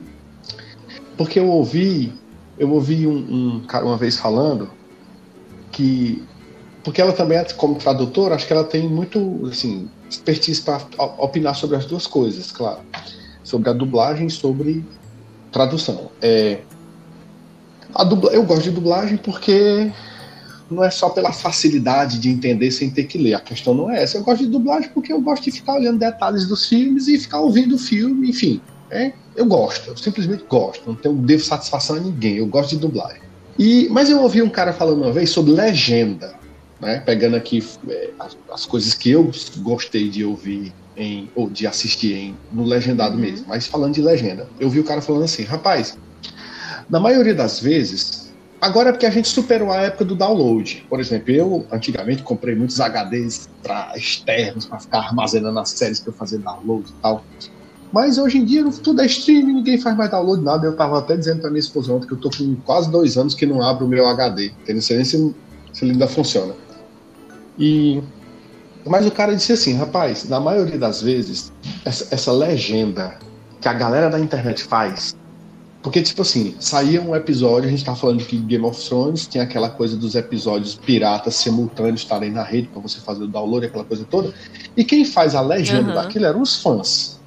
Né? Eram os fãs que faziam a legenda. Não tinha estúdio, não tinha ninguém profissional como ali envolvido. Era a galera que gostava do que fazia. Aí o cara disse assim: na maioria das vezes, a, a, a tradução a tradução da legenda para colocar a legenda num vídeo que era disponibilizado nossa, em RMVB. ela é, é, Nossa, eu, eu sabia que dizer isso. Nossa. Uma é coisa... aquela coisa que você lembra com saudosismo, Não, mas puxei, que Deus foi... me livre, né? Deus me livre, graças a Deus passou. Gente, eu tinha série, eu, eu tinha série, eu tinha séries inteiras de RM, em RMVB, mas é porque a minha internet era tão ruim que era a coisa mais fácil Nossa, e você sabe que, tipo, quando surgiu o MP4, quando surgiu o AVI, eu ainda baixava as coisas em RMVB, porque eu falava, não, não, ah. não, olha o tamanho desse negócio! RMVB é mil vezes mais leve! É, é eu também. Eu, eu, eu, também eu baixava, eu baixava um episódio, eu baixava um episódio de 30 mega só em uma hora. Se fosse em, em AVI demorava seis horas. Eu acho que essa coisa ensinaram a gente a ser então, humilde. Em Isso ensina humildade Isso, para as pessoas. É. Mas deixa, ó, deixa eu só concluir. Deixa eu só concluir. Então, Hudson, é, dizia lá, o cara dizia assim, que na maioria das vezes o fã que faz a dublagem, ele consegue fazer a dublagem, a eu tô falando dublagem, mas eu tô falando errado, a tradução o fã que faz a tradução para colocar no episódio para ser disponibilizado para download, ele, ele, ele, ele não é simplesmente um tradutor que é pago para fazer aquilo e não tem o envolvimento com a série. O fã tem um envolvimento com a série e por isso a, dubla, a tradução que ele faz da legenda para disponibilizar na rede era uma tradução, cara, para quem é fã também, para quem assistia era fã, era uma tradução Sim. muito perfeita por quê? Porque o cara que, que escreveu a legenda conhecia o universo da série e quem está assistindo conhece também. Então a conexão assim entre, entre quem estava assistindo e quem fazia e a, e a legenda era perfeita. E na maioria das vezes, quer dizer, não é que na maioria das vezes, mas muitas vezes, quando o estúdio, o cliente, só contrata uma tradução, às vezes o tradutor pega o texto e ele não tem nenhuma intimidade com, com o que ele está fazendo lá, com para a série que ele está traduzindo e às vezes perde alguma emoção, perde alguma coisa na hora da tradução que ele não consegue realizar com sucesso como o fã consegue. Não sei se eu queria saber se você concorda com isso, porque eu concordei. Não, faz muito sentido isso, é, porque assim eu tenho um vídeo no YouTube também. É, eu sou muito youtubezeira, mas é, tem tem um, um experimento que fizeram que as pessoas montavam, tipo assim, é, você era chamado como voluntário para montar Lego. E aí um cientista avaliava quantos hum. Legos você conseguia montar em pouco tempo, né? E aí algumas categorias foram montadas, né? Então, tipo, tinha a pessoa que tinha um tempo para montar os Legos e, e o cientista só contava os Legos e destruía o trabalho da pessoa na frente dela ali mesmo. Contava e destruía o Lego. E tinha outra pessoa hum. que, tipo, só contava os Legos e levava embora. É, a pessoa que tinha o trabalho destruído ali naquele momento começava a, a se desestimular de fazer o, a montagem de Lego. Enquanto a pessoa que simplesmente o, o, cara, o pesquisador levava embora, fazia muito mais Lego e às vezes até passava do horário, porque ela estava simplesmente se divertindo fazendo uma coisa que ela gostava. Então acho que vem muito do lance da recompensa, sabe? Tipo, uhum. se você é, faz um negócio que você gosta, mas não vê o seu trabalho sendo valorizado, você perde o tesão naquilo que você faz. E aí você começa a fazer de qualquer jeito. E como o cara tá fazendo um fansub e ele gosta de. Ele, ele tá fazendo fansub porque pelo simples prazer de traduzir. Porque eu, como tradutor, eu sinto isso, sabe? Tipo, eu tenho prazer de traduzir. Não importa o que chegue para mim, eu tenho prazer em fazer aquilo que eu tô fazendo. Porque eu acho que com cada tradução que chega para mim é um aprendizado. Eu amo, eu amo aprender. Então, tipo, eu faço uhum. todas as minhas traduções com muito gosto. Mas eu ganho bem até para fazer isso. Então, assim, é, eu tenho uma recompensa e eu tô fazendo um trabalho que eu gosto. Se eu ganhasse uhum. mal, muito provavelmente esse, essa paixão uhum. que eu tenho pela tradução ia decair. E como todo trabalho, por exemplo, eu faço terapia, né, uhum. por dois anos, e eu percebi que realmente, tipo, eu tenho uma certa tendência de transformar uhum. todos os meus hobbies em trabalho. Então, é, se você uhum. trabalhar com todos os seus hobbies, você fica sem hobby para fazer. E então, assim, tipo, é assim. você ou você faz uma coisa é, porque você gosta muito daquilo, independente da recompensa que você vai ter, e tipo, ah, não, tô fazendo de graça mesmo porque eu gosto de fazer isso e eu sinto prazer nisso. Ou então você se valoriza. E você fala assim, ó, tá bom, eu gosto de traduzir, mas eu tô me sentindo desestimulado. Cara, ó, aumenta meu salário. Então eu sinto que, tipo, tem toda a razão isso. Tipo, o cara que faz fansub, ele faz pelo prazer de estar lá traduzindo, porque ele é fã, e com certeza ele vai fazer um trabalho mega detalhado porque ele quer passar o conhecimento da série para as outras pessoas.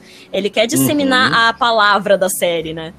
E uhum. diferente de um tradutor que às vezes pega um reality show, e reality é um inferno de traduzir, que às vezes é sobre o pé grande, entendeu? E que você fala, pô, mano, quem vai assistir um documentário sobre o pé grande, uhum. entendeu? Eu nem tô afim de traduzir isso, eu nem tô ganhando bem pra fazer isso, ele vai fazer meio nas coxas. Então, é. uhum. então acho que é mais ou menos Sim, isso. Tipo, com uhum. certeza isso faz todo sentido. É, eu, eu, no tempo de, de downloads assim, do, é. do How I Met Your Mother, eu assisti um episódio legendado e era o dia que a Estela ia assistir Star Wars pela primeira vez. E ela falava Star Wars, mas na legenda saía Star Trek. Nossa, eu, eu me deu uma. Sabe quando você vê? Ué? Pois eu, meu Deus, por que, que a pessoa botou Star Trek aqui se não tem nada a ver? Aí no próximo quadro já começou a chamar de Jornada nas Estrelas. Eu disse: não, para, para, eu parei de assistir o episódio. Não para. Não tem das não. duas, uma. Ou o cara não gostava de Star Wars e gostava de Star Trek e falou: foda-se Star Wars, vai ser Star Trek. Ou, e... É ou então. É porque tem a rixa, né? Entre o pessoal de Star é... Trek e Guerra nas Estrelas, então ela quis foi trollar mesmo. Ela quis foi trollar Guerra... mesmo. É, como foi que surgiu esse, esse seu trabalho de tradutora? Como foi? Assim, você já era dubladora e disse, não, agora eu vou traduzir também, ou, ou era tradutora e, e foi ser dubladora? Como é que foi? É, na verdade, o, a minha vontade era de trabalhar com dublagem, né? Na verdade, assim, é, é, existe uma história muito longa nesse sentido, porque, como eu disse no começo, eu sempre escrevi bastante, eu gostava de criar histórias e tudo. E o meu sonho era fazer faculdade de letras quando eu era mais nova. Fui desestimulada por uhum. familiares uhum. e não sei o quê, mas assim, sempre gostei muito. E tradução era uma coisa que eu sempre pensei em fazer como profissão antes de pensar em dublagem, qualquer coisa assim, eu sempre gostei muito de. Eu faço inglês desde que eu me conheço por gente, tipo, então eu gosto do inglês, eu entendo muito bem. E eu pensei, poxa, traduzir é uma coisa que seria legal, né? Porque junto escrever, que é uma coisa que eu adoro, com a língua inglesa, que é outra. E mas no fim das contas, assim, fiz publicidade, não tem nada a ver com nada. E, e fiz artes dramáticas pensando na dublagem o sonho de traduzir ficou meio que de lado. Eu sempre gostei. Eu cheguei a fazer fansub uma vez. De, é, porque uhum. assim, o sonho da tradução ainda ficava meio que mexendo comigo. Eu achava muito legal essas páginas de fansub de anime, né? Que disponibilizavam Sim. os anime legendados, não sei o quê. E eu falei, puta, eu quero trabalhar com isso um dia. Trabalhar, entre aspas, né? Fazer de graça. Aí, uma vez surgiu, eu não sei como, alguém entrou em contato comigo falando: Ô, oh, você quer traduzir aqui um fansub? Eu falei: opa, vamos lá. Eu nem lembro qual era o anime, era uma coisa meio que de pinguim, é um negócio meio esquisito. Mas eu fiz, tipo, uns 13 episódios do anime e nunca mais mexi também com tradução de nada. Aí, uhum. nessa época, meio eu tava fazendo fandub também, meio que, tipo, entendendo como funcionava essas coisas de dublagem e tal. Fiz o curso da Unidub. E eu terminei o meu teatro, terminei a faculdade de publicidade, comecei a trabalhar numa agência de publicidade, fiquei lá por oito meses. E do lado dessa agência de publicidade, coincidentemente, tinha o estúdio da TV Group. E, hum. e eu cheguei a mandar o meu material para Alessandra Araújo, que trabalhava na, na TV Group na época. E um dia eu fui lá para ver se ela estava lá, para conversar com ela, ver se ela tinha recebido. E minha surpresa foi ver que, tipo, o, o o Aldo, que trabalha lá até hoje, né, na recepção, ele me recebeu muito bem, ele nem me conhecia. eu podia ser qualquer uma. E ele super, tipo, falou: Ah, é, eu ligo lá pra Alessandra, aí você sobe lá e conversa com ela. Eu falei, gente, como assim subir no estúdio pra falar com a Alessandra? Você nem sabe quem eu sou. Ai, mas eu acho que ele foi com a minha cara, ele viu que eu sou inofensiva. Uhum. E aí, tipo. É, ainda bem que, que não menina... existia a Kiana ainda, né? Ainda bem é, que não existia né? a Kiana ainda. Ele mal sabia do meu potencial pra vilã, entendeu? Mas, tipo, ele pensou, o que, que essa anãzinha de um metro e meio vai fazer de Não vai fazer nada, né? Aí, enfim, ele me fez lá subir para conhecer a Alessandra, fiz meus estágios com ela, ela foi com a minha cara. E uhum. comecei a estagiar com ela. Ela falou que ia ser minha madrinha, e eu falei, meu Deus, me sinto honrada, né? E em um desses dias que eu tava fazendo estágio com ela, ela tava falando que o texto tava muito ruim, ela tava reclamando que o tradutor não prestava mais atenção nas coisas, não sei o quê. Cometendo muito erro gramatical e lá lá lá, e eu meio que arrisquei. Falei, bom, tô perdendo nada. Eu falei assim: ah, se vocês estiverem precisando de tradutor, eu traduzo. Aí ela, ah, mas você já tra trabalhou com isso? Eu falei, não, trabalhar com isso eu nunca trabalhei, mas o meu inglês é maravilhoso. Aí ela, ah, tá, é, você tem certeza? Eu falei, tenho. Aí ela, então tá bom, vou te indicar. Eu falei, tá bom. Aí ela me indicou pra produção da TV Group. É, eu não recebi uma resposta imediata, mas depois eu falei para ela, ela mandou de novo. E aí eles entraram uhum. em contato comigo e foram me mandando uns testezinhos, tipo umas, umas promos para entrar nos comerciais ali e tal, uma coisinha pequena. E aí, pá, eles me deram uma série investigativa russa, policial. Eu falei, meu Deus! Nossa!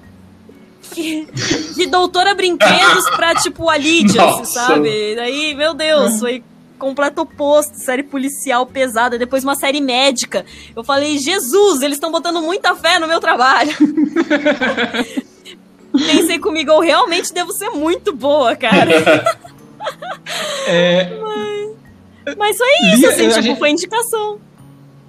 A gente tem uma, uma participante do Who Talk, que é a, a Carol, Carol Spala, que ela é da Holanda e ela também é, tra é, é tradutora, né? Aí, é, é, inclusive, eu tinha convidado ela, mas ela disse que pelo horário, pelo fuso horário, não dava para participar. Uhum. E ela mandou uma pergunta, ela pediu para. Ela disse: Não, mas pergunta para ela, Hudson, quanto tempo demora para traduzir 15 minutos de um vídeo? Aí eu disse: Gente, por quê? Ela disse: Não, para você ver o quanto demora o trabalho de um tradutor. Assim, no vídeo, porque ela traduz textos, né? No vídeo, é demorado assim também? É porque assim, é, eu não recebo só o vídeo, eu recebo o vídeo e o roteiro transcrito. Então, ah. eu recebo um roteiro direto da Disney ou do cliente que for, Netflix, com todos os diálogos transcritos. Então, eu tenho uhum. o vídeo para saber o que se passa, mas eu também tenho o roteiro com todas as falas em inglês para eu ter certeza, porque às vezes só no vídeo, às vezes uma cena muito movimentada, às vezes você não entende muito bem o que está sendo dito. É, é uhum. é bom ter o roteiro ali para dar um para dar uma base, né, pra gente se entender. E Sim. mas assim, tipo, quando eu tava começando, é que eu eu não sei dizer exatamente 15 minutos, mas dizer 25, vai, que é uma média boa aí Pronto. de tempo de série. É, hoje em dia eu levo um, eu levo 5 horas. 5, 6 horas. Hum. Mas é porque eu já faço isso há 6 anos também. Então eu acho que eu meio que peguei um, peguei um ritmo, sabe? E Nossa, demorava um... mais, então. Quando eu comecei, eu levava três dias. Nossa, então, é, foi, assim... isso que ela quis, foi isso que ela quis dizer, que ela, ela quis dizer assim, porque tem uma, uma piada na tradução, porque diz que ou você traduz ou você vive. ela, ela quis dizer isso. É, é isso, é basicamente isso. E depende muito da série, depende de vários fatores, né? Depende do, uhum. do tipo de filme, se é filme, se é série, se é documentário, se é voice-over, se é dublagem. É, tem, tem muita coisa envolvida. Tipo, um voice-over às uhum. vezes demora menos, porque o voice-over você não precisa bater a boca certinho. O voice-over é aquela coisa tipo, o cara começa falando The Books on the Table, e aí você fala o português, e daí você termina um pouco antes, daí o cara termina a frase uhum. em inglês. Você consegue ouvir o inglês embaixo do português. E uhum. por causa disso, você não faz reação, você não faz. Tipo, se o cara gritar, você não grita. Então, tem várias coisas que você vai eliminando no meio do caminho. E o voice-over é mais direto. Então, tipo, às vezes o cara tá se prolongando demais, você só deixa a ideia concisa. Você pega o que o cara quis dizer e coloca de um jeito super conciso para passar a ideia. Na uhum. dublagem, tem que pegar todos os pormenores. Então, se o cara titubeia, uh, é, então, porque eu tava falando pra você que eu. Você tem que pegar tudo isso. Então, uhum. o trabalho de tradução para dublagem, às vezes as pessoas falam. Ah, cara, deve ser fácil, né? Você pega o roteiro ali, só transcreve. Cara, você precisa ver o vídeo para ver se você não tá deixando passar nenhuma reação, que você tem que deixar lá escrito. O cara levou um susto, o cara gritou, o cara beijou, o cara gemeu, o cara. Tudo isso tem que estar no script, porque o dublador tem que bater o olho e fazer. O trabalho do dublador, tipo assim, o trabalho do dublador começa na tradução. Se a tradução estiver muito ruim, o tempo que o diretor e o dublador perdem no estúdio para refazer a frase, para entender o que o cara tá falando, se tá sobrando muita boca, se tá faltando muito texto. Tudo isso o tradutor para dublagem tem que pensar. E muitos tradutores uhum. não pensam nessas coisas, o que é um pouco triste, mas é que eu acho que também, tipo, falta um pouco é, o tradutor tá envolvido, sabe? Tipo, eu não sei se muitos estúdios chamam um tradutor para ver como é feito um trabalho de dublagem. Eu, eu tenho Sim. certeza que vários diretores chamam os tradutores, falam assim, ó, oh, senta aqui do meu ladinho, vamos marcar um dia para você vir aqui no estúdio e assistir como é que a gente faz. Porque a sua tradução precisa melhorar um pouco, e assim, vendo como é um processo de estúdio, talvez te dê uma luz. E por uhum. eu estar tá diretamente dublando, é, eu consigo perceber mais, lógico, porque minha tradução não vai ser perfeita, mas graças a Deus eu recebo bastante elogio falando, ah, que bom que é a Lia, porque a Lia entende e o texto dela vem mais legal. Então, tipo, eu não vou dizer que a minha tradução é perfeita, eu tô sempre evoluindo, eu tô sempre aprendendo um monte de coisa nova. Mas realmente, uhum. tá no meio da dublagem todo dia e pegando todo tipo de texto imaginável, eu dublo desde o inglês, japonês, espanhol até o turco.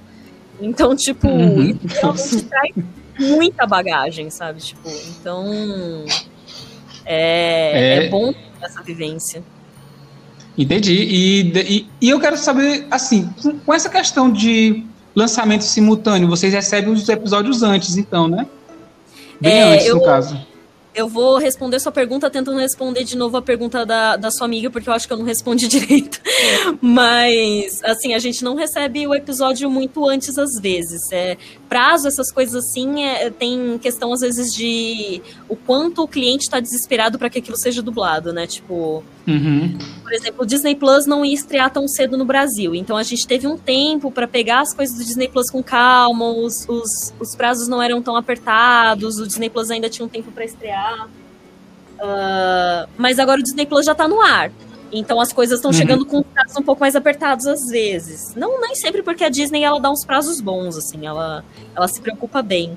Até os materiais mais confidenciais dela, ela faz até mais de uma versão, às vezes, do episódio, porque às vezes a versão 1 tá ok, mas aí eles passam por todo um crivo de, de gente especializada e falam assim: não, não, não, esse episódio não tá tão bom. Vamos mudar, em vez do cara ser o pai, vamos fazer ele ser o tio. Aí eles mudam Sim. isso lá no Hollywood, tá, trazem de volta, a gente retraduz, redubla.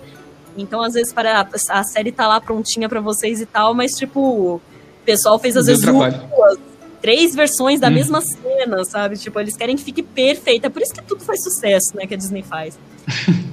é, verdade.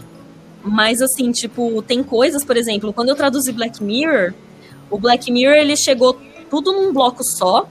É, foram duas temporadas num bloco só, e eles queriam que eu fizesse tudo, tipo assim, um episódio por dia porque era realmente uhum. uma coisa que a Netflix tinha comprado, eles queriam dublar para poder lançar a terceira temporada em seguida, que era produzida pela Netflix. E uhum. era a BBC, né? E aí eu virei para eles e falei assim, gente, impossível. É, é, e aí eu respondo também a pergunta da, da amiga, da Carol, que tipo, Sim. Black Mirror é uma série muito pesada. E às vezes um episódio tem meia hora, outro episódio tem uma hora e meia. Então, tipo, uhum é, era uma coisa bem diferente. Não se fazia isso antes, né? Antes, assim, ou a sua série tem uma hora, ou a sua série tem meia hora, ou a sua série tem 20 minutos. Mas nunca aconteceu de uma série ter um episódio meia hora, outro episódio uma hora e meia. Hoje com streaming é fácil. Mas num uhum. canal em si é meio inédito, tipo. Mas enfim. Aí eu falei, olha. É. Olhando a série, vendo como ela é mais pesada, o tom dela e tudo, e e inglês britânico ainda que é mais difícil, eu, eu consigo fazer. É, tipo assim, um episódio a cada três dias. E isso é tipo chutando alto, porque eu realmente eu, eu, eu revisei Black Mirror duas vezes para ter certeza uhum. de que o negócio tava direito, sabe? Tipo, porque eu tava começando ainda. É o tal negócio, tipo, eles realmente confiaram no meu trabalho, porque assim, foi uma série investigativa, depois uma série médica, depois uma série que nem Black Mirror, que, tipo, política, crítica social, com um sotaque britânico, expressões que eu nunca tinha ouvido falar na minha vida. Então, assim, é. Foi um setembro muito pesado, que eu lembro que foi no mês do meu aniversário e eu não tinha vida. Porque eles queriam um episódio por dia, eles falaram assim, tá, a gente vai te dar três dias para você fazer cada episódio, mas tenta enviar o mais rápido que você puder. Se você puder enviar antes, a gente agradece. Falei, tá bom. então, assim, foi um mês de, tipo, duas semanas assim, ralando, só Black Mirror goela abaixo, entendeu? Tipo, eu tava namorando na época e o meu namorado não manjava nada de inglês. Então eu não podia nem botar ele para assistir comigo, tudo, tudo é confidencial, mas assim, no namorado a gente confia. Mas eu não podia nem botar ele pra assistir porque ele não entendia nada, né? Não tinha legenda, eu tava fazendo a tradução pra dublagem ali, só se eu dublasse para ele ao vivo. Mas. Fazer aquele simultânea, né? Fazer falar é. e. Mas o tempo todo eu virava, tipo assim, eu tava na casa dele, eu tava traduzindo. Ele tava na minha casa, eu tava traduzindo. Eu só traduzi Black Mirror, tipo, o mês inteiro. E aí eu virava pra ele e falava assim: Meu amor, você não sabe o que aconteceu. cara, essa série é muito foda, cara. Não, Nossa. Tem um presidente, daí deu um porco e tem. Meu Deus! Nossa! Ah, é, o primeiro-ministro, né? episódio do porco, meu Deus. É, o primeiro, é o primeiro-ministro. E deve ser ruim mesmo, Sim, porque quando você não. assiste Black Mirror, a única coisa que você quer fazer é comentar Black Mirror. É. Então você que assistiu antes, deve ter sido assim, nossa, o que é que eu vou falar, meu Deus do céu? Não, e a tradução é uma experiência transcendente, que transcende, assim, tipo, é muito legal traduzir, porque você pega nuances de coisas. Como você assiste uma vez, assiste duas, assiste três, assiste quatro. Tipo, cada hora você pega um, um, uma sacada diferente, você entende uma coisa diferente. Uhum. Eu tava tentando explicar a minha loucura, porque eu traduzi Soul, né, da Disney. O Soul tem essa parada toda existencialista, ele é cheio de metáfora, ele é cheio de metáfora. E tem uma coisa que eu não sei se foi proposital, às vezes nem foi, mas eu tenho quase certeza que é, porque nada que a Disney faz é, é de, de graça, né? Então, uhum. eu, te, e eu tava tentando explicar pro Thiago Longo, que é o diretor da série, da, do filme, uma coisa que uhum. eu acho que eu percebi, mas que eu não sabia dizer direito, porque assim, a 22, ela é uma alma que ela não uhum. quer ir uhum. pra Terra. E, e assim, para as almas irem para a Terra, eu não sei nem como é que eu explico isso para vocês. Para as almas irem para a Terra, elas têm que cumprir uns requisitos para fechar uma cartela que elas têm no peito.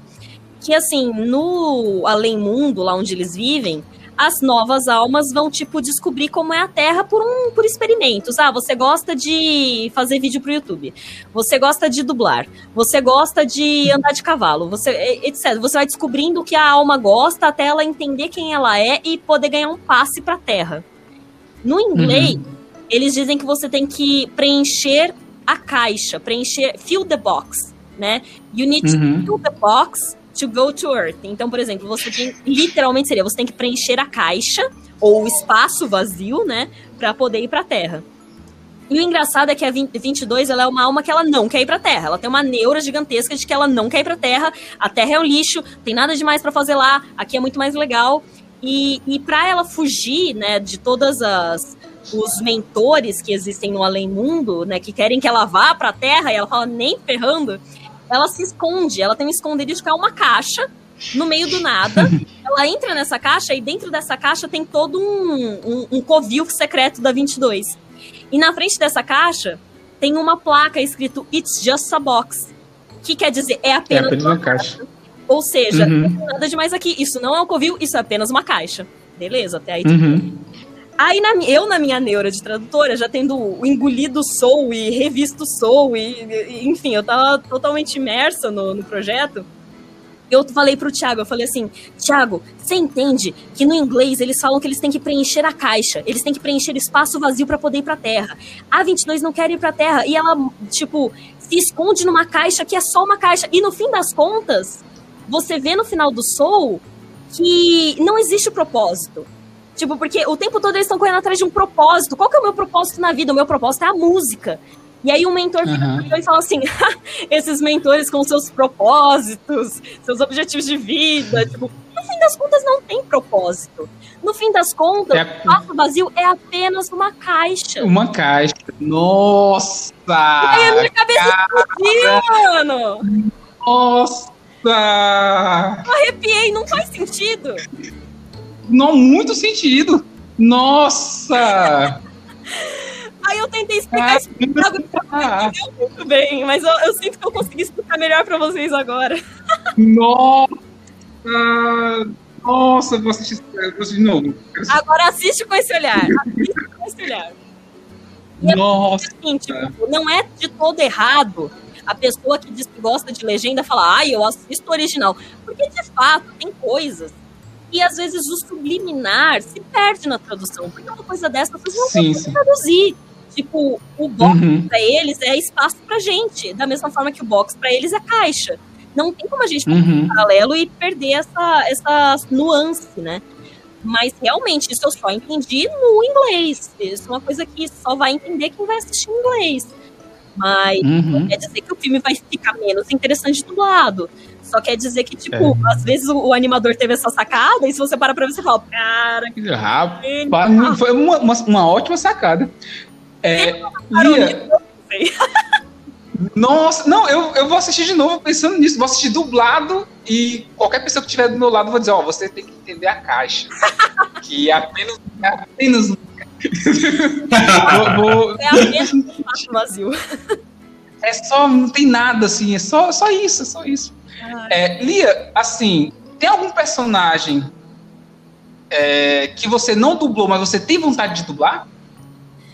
Ah, olha, é porque assim, a gente não sabe o que a gente quer dublar até apresentar. Até, até dublar. É, tipo, eu não vou saber se eu quero dublar, se. Por exemplo, eu gostaria. Eu vi Full Metal Alchemist. Eu adoraria ter uhum. dublado o personagem da Winnie, por exemplo. Eu meu acho... anime favorito, esse aí. Meu aí, anime ó. favorito. E é o, foi o anime que eu comecei a admirar o Marcelo Campos enormemente como dublador. Tipo, ele é o meu ídolo. Nossa, cara. E, o, o Marcelo Campos, para mim, desde antes, quando ele, ele dublou o Ed, mas eu lembro quando ele dublou o Terry, Terry Bugatti dos, dos, dos filmes do Fatal Fury. Nossa, eu, eu gosto do Marcelo Campos demais também. Marcelo Campos é lenda, lenda, lenda, lenda. E ele dirige League of Legends, né? Ele que faz a direção do League of Legends, além de dublar o Echo. Dublar não, né? Localizar. Eu não, não sabia, não sabia que ele fazia a direção, não. Ele é o diretor do League é. of Legends e ele é um maravilhoso diretor. A Kiana não seria a Kiana se não fosse Marcelo Campos. Isso aqui. Nossa. É... E, imagina, eu, eu, queria trabalhar com o Ed só. Eu, nossa, eu queria trabalhar com o Ed. Mas continua. e o que, que, eu tava falando mesmo? Me perdi, desculpa. Eu falei Marcelo Campos. Sobre, sobre essa questão do personagem, assim, algum personagem que você queria dublar. Ah, é. Então, assim, tipo, eu não tenho como saber o que eu gostaria de dublar, sendo que essa oportunidade não me foi apresentada. tipo assim, se alguém vier pra mim e falar assim, você quer dublar tal coisa? Eu vou falar, quero. Ou então, tipo, por exemplo, se lançar um filme é, que eu. Por exemplo, Emma Stone. Pronto. Sim. Eu queria dublar Emma Stone. Eu acho ela incrível. Eu acho que a minha voz parece com a dela, porque eu acho que ela tem um tom jovem, mas a voz dela é grave. E eu acho que eu tenho tudo a ver com ela. Se um dia falarem, Lias, quer dublar Emma Stone? Eu falo, mano, por favor. ela é o, o meu sonho de consumo é dublar Emma Stone. Então acho que acho que é isso. Quem é que dubla ah, e a Jennifer Lawrence. E a Jennifer Lawrence. Eu tenho um sonho de dublar a Emma Stone e a Jennifer Lawrence. Elas são minhas divas. Ah. Eu acho que eu combino muito, principalmente com a Jennifer Lawrence. Eu acho que eu combino bastante. Mas eu também não Nossa, vou passar por cima de ninguém por causa disso. e combina mesmo, porque a Jennifer Lawrence parece com a Eva do, do Warren Nunn. Aí, ó. Parece.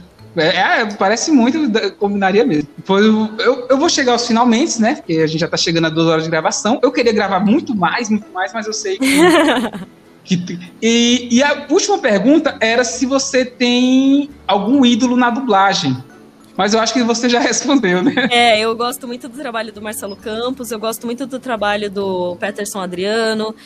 É, ele fazendo o Coema e ele fazendo o Josh, do Drake Josh, é muito bom. É, eu uhum. gosto muito do trabalho. Deixa eu ver quem mais. O Wagner Fagundes é um cara que eu admiro bastante também, não só como profissional, mas como pessoa. O Rodrigo Andreato é outro querido demais, eu adoro o Rodrigo. É, adoro o trabalho dele também. É porque, tipo, tem muito essa coisa do anime de antigamente, né? Eu gosto muito do Marcelo Campos porque Sim. eu amo o, o Ed dele, do Full Metal. Uhum. Eu adoro o Rodrigo porque eu amo o, o Io Sakura do Shaman King. E eu adoro também o trabalho que ele fez no. O irmão do Ed era o. Qual o nome dele? Nossa, me fugiu agora. Alfonso. Alfonso. Alfonso. Tava vindo Alfred, eu falei, é alguma coisa parecida.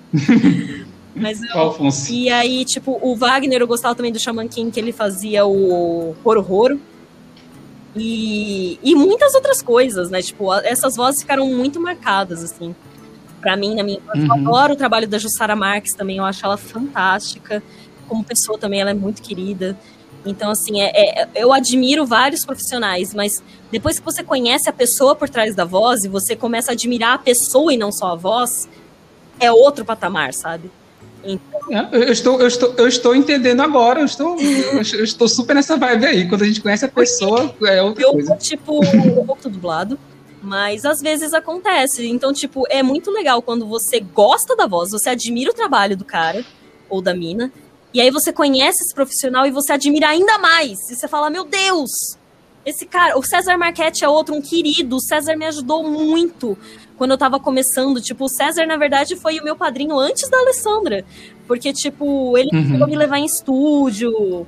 É, quando ele ia para algum lugar, ah, você quer ir junto? Pô, vamos. O nosso César é um querido e um baita de um profissional também. Sem falar dos meus amigos do coração, assim, que eu fiz na dublagem, que estavam começando, tipo, eles já estavam mais avançados, mas, tipo, Rebeca Zadra é muito minha amiga próxima. Alex Baroni também agora tá uhum. tá arrasando demais. A Thaís Durães também tá fazendo um monte de coisa legal. E então, assim, é, tem muita gente que eu admiro. muita gente. As antigas, nostalgia, Samira Fernandes é outra, maravilhosa também. Tem muita gente, tem muita gente. Eu vou ficar aqui mais meia hora rasgando seda. pois, pois, como prometido, eu vou falar minha trio dubladores, né? É, primeiro lugar para mim, que não sai da minha cabeça, toda vez que eu escuto a voz dele, eu já sabia que era ele. É o Alexandre Moreno. Alexandre Moreno é, é que muito boa a voz dele. Uhum. É, a, é, o que dubla no Twin da Half o Alan. Sim, ele é o E também dublava o Robin. Isso, nossa, eu, eu, eu, gosto muito da. Eu, eu, gosto dele desde o tempo que assisti o Batman antigo, que ele era o Robin, e era muito bom. Nossa, eu gosto dele, sabe é... porque o Flapjack. Ai, que eu gosto Pronto. da coisinha assim. Nossa. Eu gosto que ele fala Nossa, e, e, ele é muito versátil. Eu comparo a, versatilidade do Briggs a, a dele, é. assim, eu acho que eles, eles casam muito, assim, essa você falou que, a, que, o Briggs é engraçado e o Alexandre também é engraçado, assim. É. Eles casam, eles, eles são muito bons. Ah, muito até porque ele faz muitos Segundo, comediantes, né? Faz, faz muito comediantes. Pronto, e, e, e, às vezes que ele dubla o Adam Sandler, os filmes do Adam Sandler melhoram muito. É. Você que tá, você que tá escutando e diz que o filme do Adam Sandler é ruim, assista Exato! o filme dublado. do Adam Sandler só é ruim porque não é dublado, entendeu? Tipo, porque dublado Exatamente. é muito bom. É muito, eu muito declaro Maria de Larry é, é uma obra-prima para mim da dublagem. Muito, nossa, muito boa essa dublagem. É muito, bom. muito boa essa dublagem deles. É segundo lugar para mim dublador Lia Mello, né? Lia Mello é não, é não, não, não, não.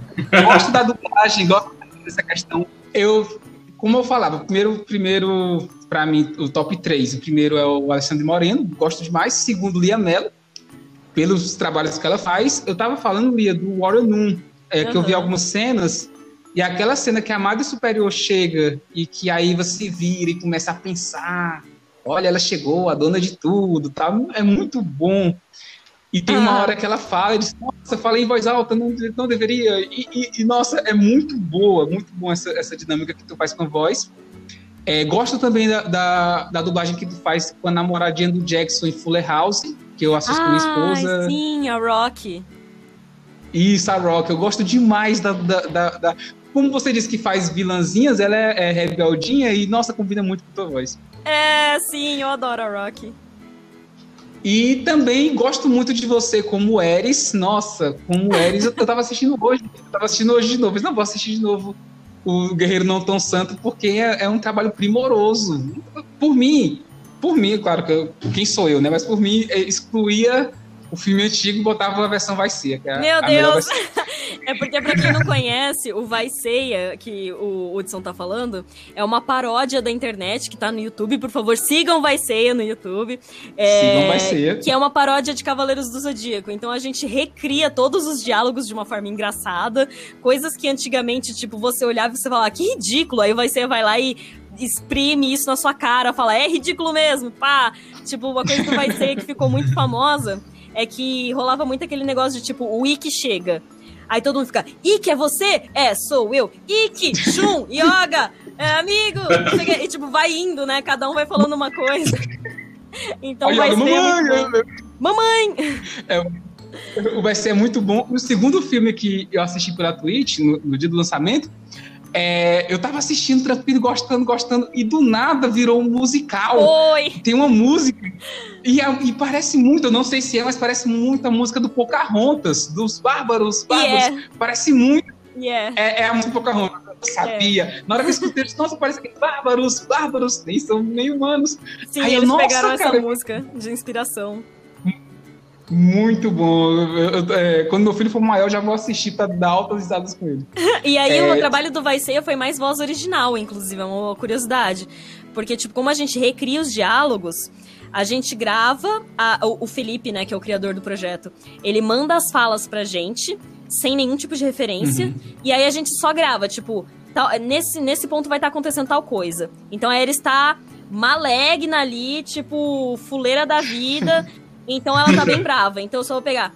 Ah, seus cavaleiros de meia tigela! E eu faço com a minha interpretação mesmo. Porque, tipo, no original, a Ares não Uhum. vai estar alterada desse jeito e nem falando sobre esse assunto. Então o Felipe vai Uhum. receber meu áudio do jeito que eu fiz. E ele vai recriar a boca. Ele vai pegar a cena e vai redesenhar a boca do personagem pra bater de acordo com o que eu tô falando. Então, tipo, é um trabalho cansativo e é mais um trabalho de voz original do que de dublagem em si, assim. É, e por isso que vocês têm que seguir, gente. Você que tá escutando, vocês sigam, porque vale muito a pena. Sigam, vai ser. E, e é muito bom. E tu falou que a Ares não ia estar não ia tá alterada, porque o, o, o Cavaleiro do Zodíaco é, são GIFs animados, né? Então eles, eles não se mexem muito. É, também tem isso, né? Aquela época da animação era uma época difícil. Era, era praticamente um GIF. E terceiro lugar, terceiro lugar do, do meu, do meu ranking de, na minha tríade, na minha. co- Como é que chama? O, a Trindade, na minha, na minha Trindade de dubladores. É, tem o, o Márcio Simões, porque, cara, o que ele faz com a voz dele, a versatilidade de estar dublando uma pessoa séria e estar dublando Patolino, Uhum. e cantar, o cara canta que, nossa, aquela música do que ele dublou agora o Aladdin, aquela música do Príncipe Ali, É. nossa, é perfeita. É, Que eu traduzi é, é também. um carnavalzão. Você traduziu Aladdin? Traduzi Aladdin live action. Nossa, é por isso que é por isso que tá muito bom.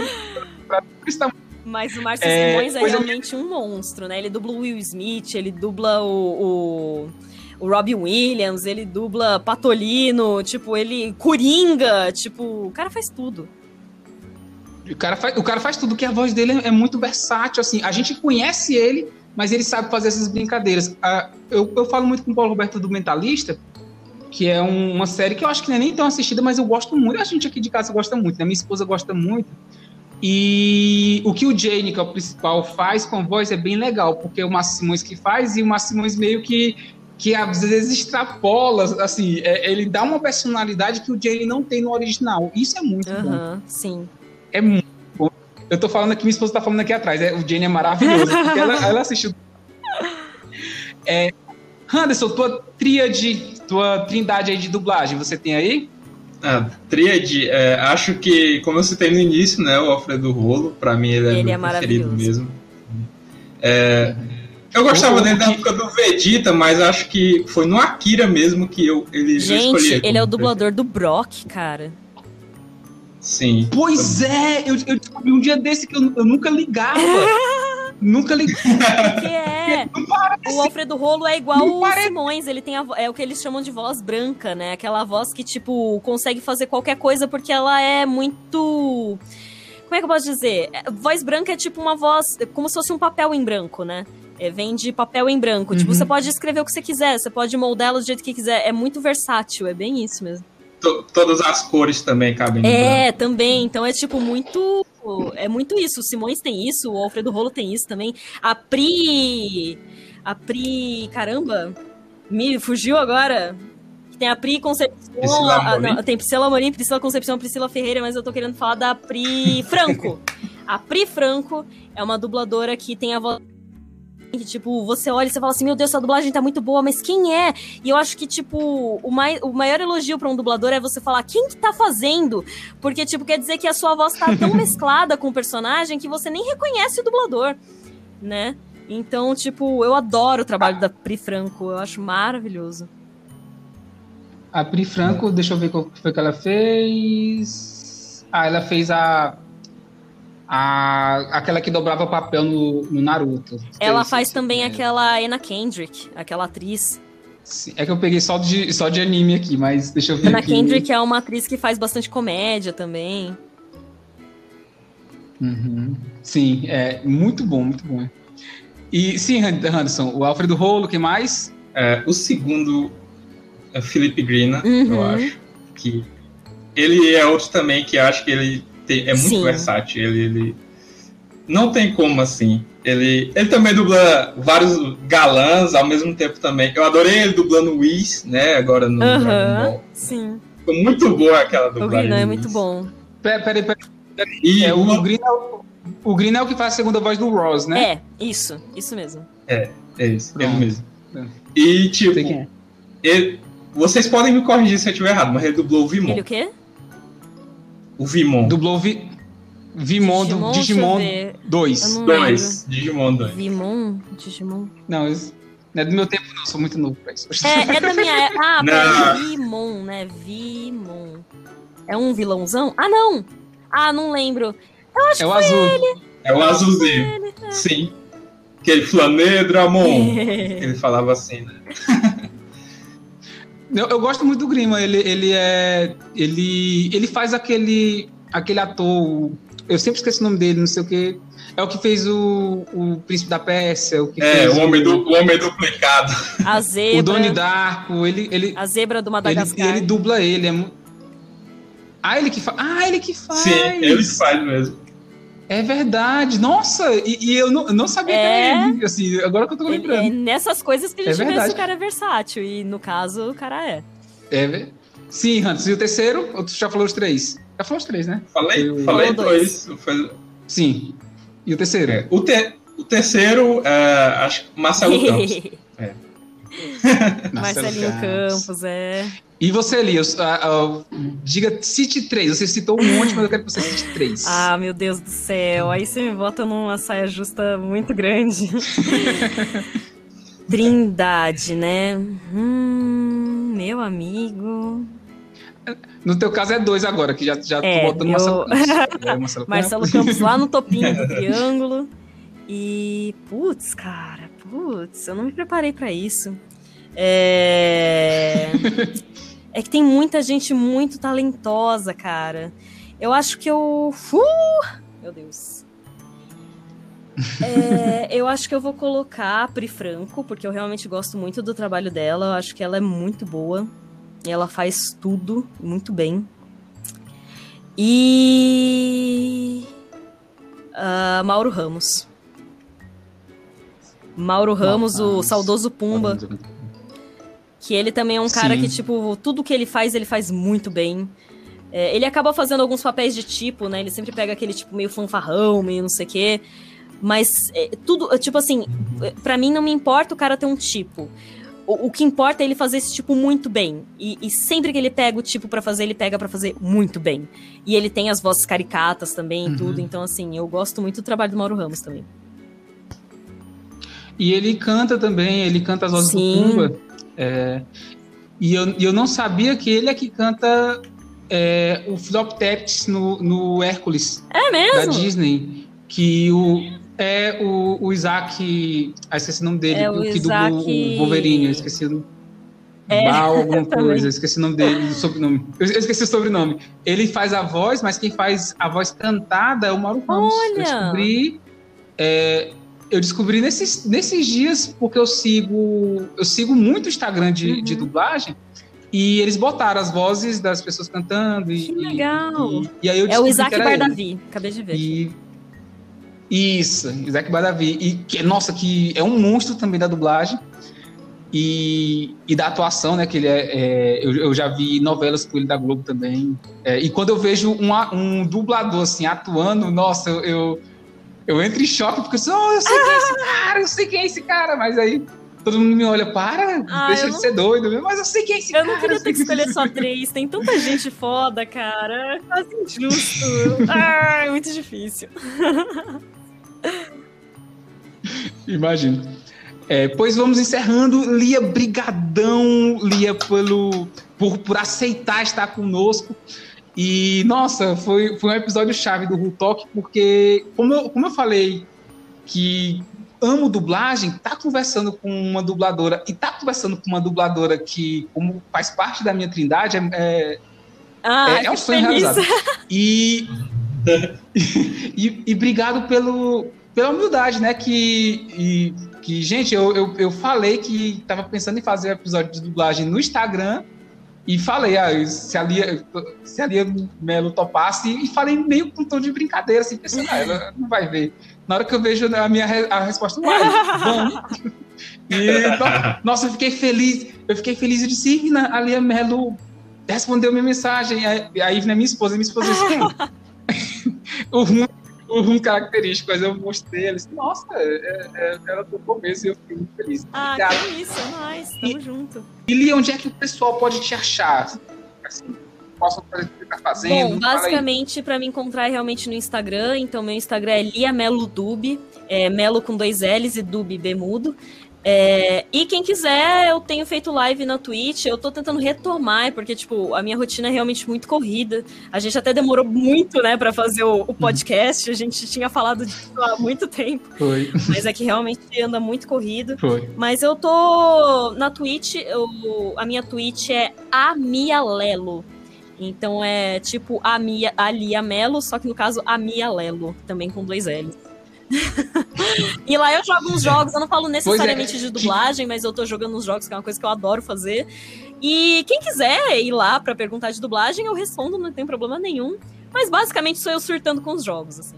Pronto. Eu tava assistindo hoje, eu cheguei lá e tava falando do Piauí hoje. tá? Verdade, você tava É. lá. Tava. E, e é engraçado que é a Mia Lelo que me dá um trava-língua que eu tava falando pra minha esposa, ó, vou gravar hoje com a Mia. Ela disse que Mia? Eu disse, não, que Mia? É a Lia. A Lia, Le, a Lia Melo, Mia É, Lelo. mas não, muita um gente me chama de Mia Pois obrigado, por causa do negócio da Twitch. Pois é, fica, fica aquele, aquele trava-língua. Pois, Lia, brigadão. Anderson, obrigado, cara. Obrigado. Tá, eu que agradeço me convidar aqui com a Lia Mello e tudo. Eu Agradeço só, só em ouvir já dá, já dá prazer, não dá nem vontade de falar, de interromper, nem nada. Então, muito Ah, o prazer. prazer é meu, muito obrigada pelo convite, foi muito divertido, gostei muito de conversar com vocês e principalmente por falar minha teoria do Soul e vocês terem entendido, foi um prazer a mais pra mim, porque eu sou muito nerd, tipo, nas coisas que eu gosto, então eu realmente fico feliz quando as pessoas entendem a minha loucura.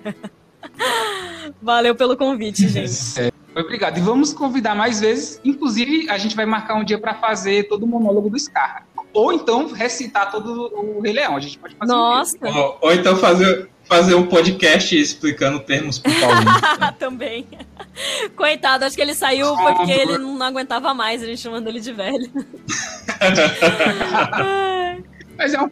Pois obrigado, gente. Eu vou encerrar aqui. Obrigado, obrigado mesmo. Foi muito bom. Ah, eu que agradeço. Obrigadão. E tá certo. E tchau, gente. Tchau. tchau, tchau.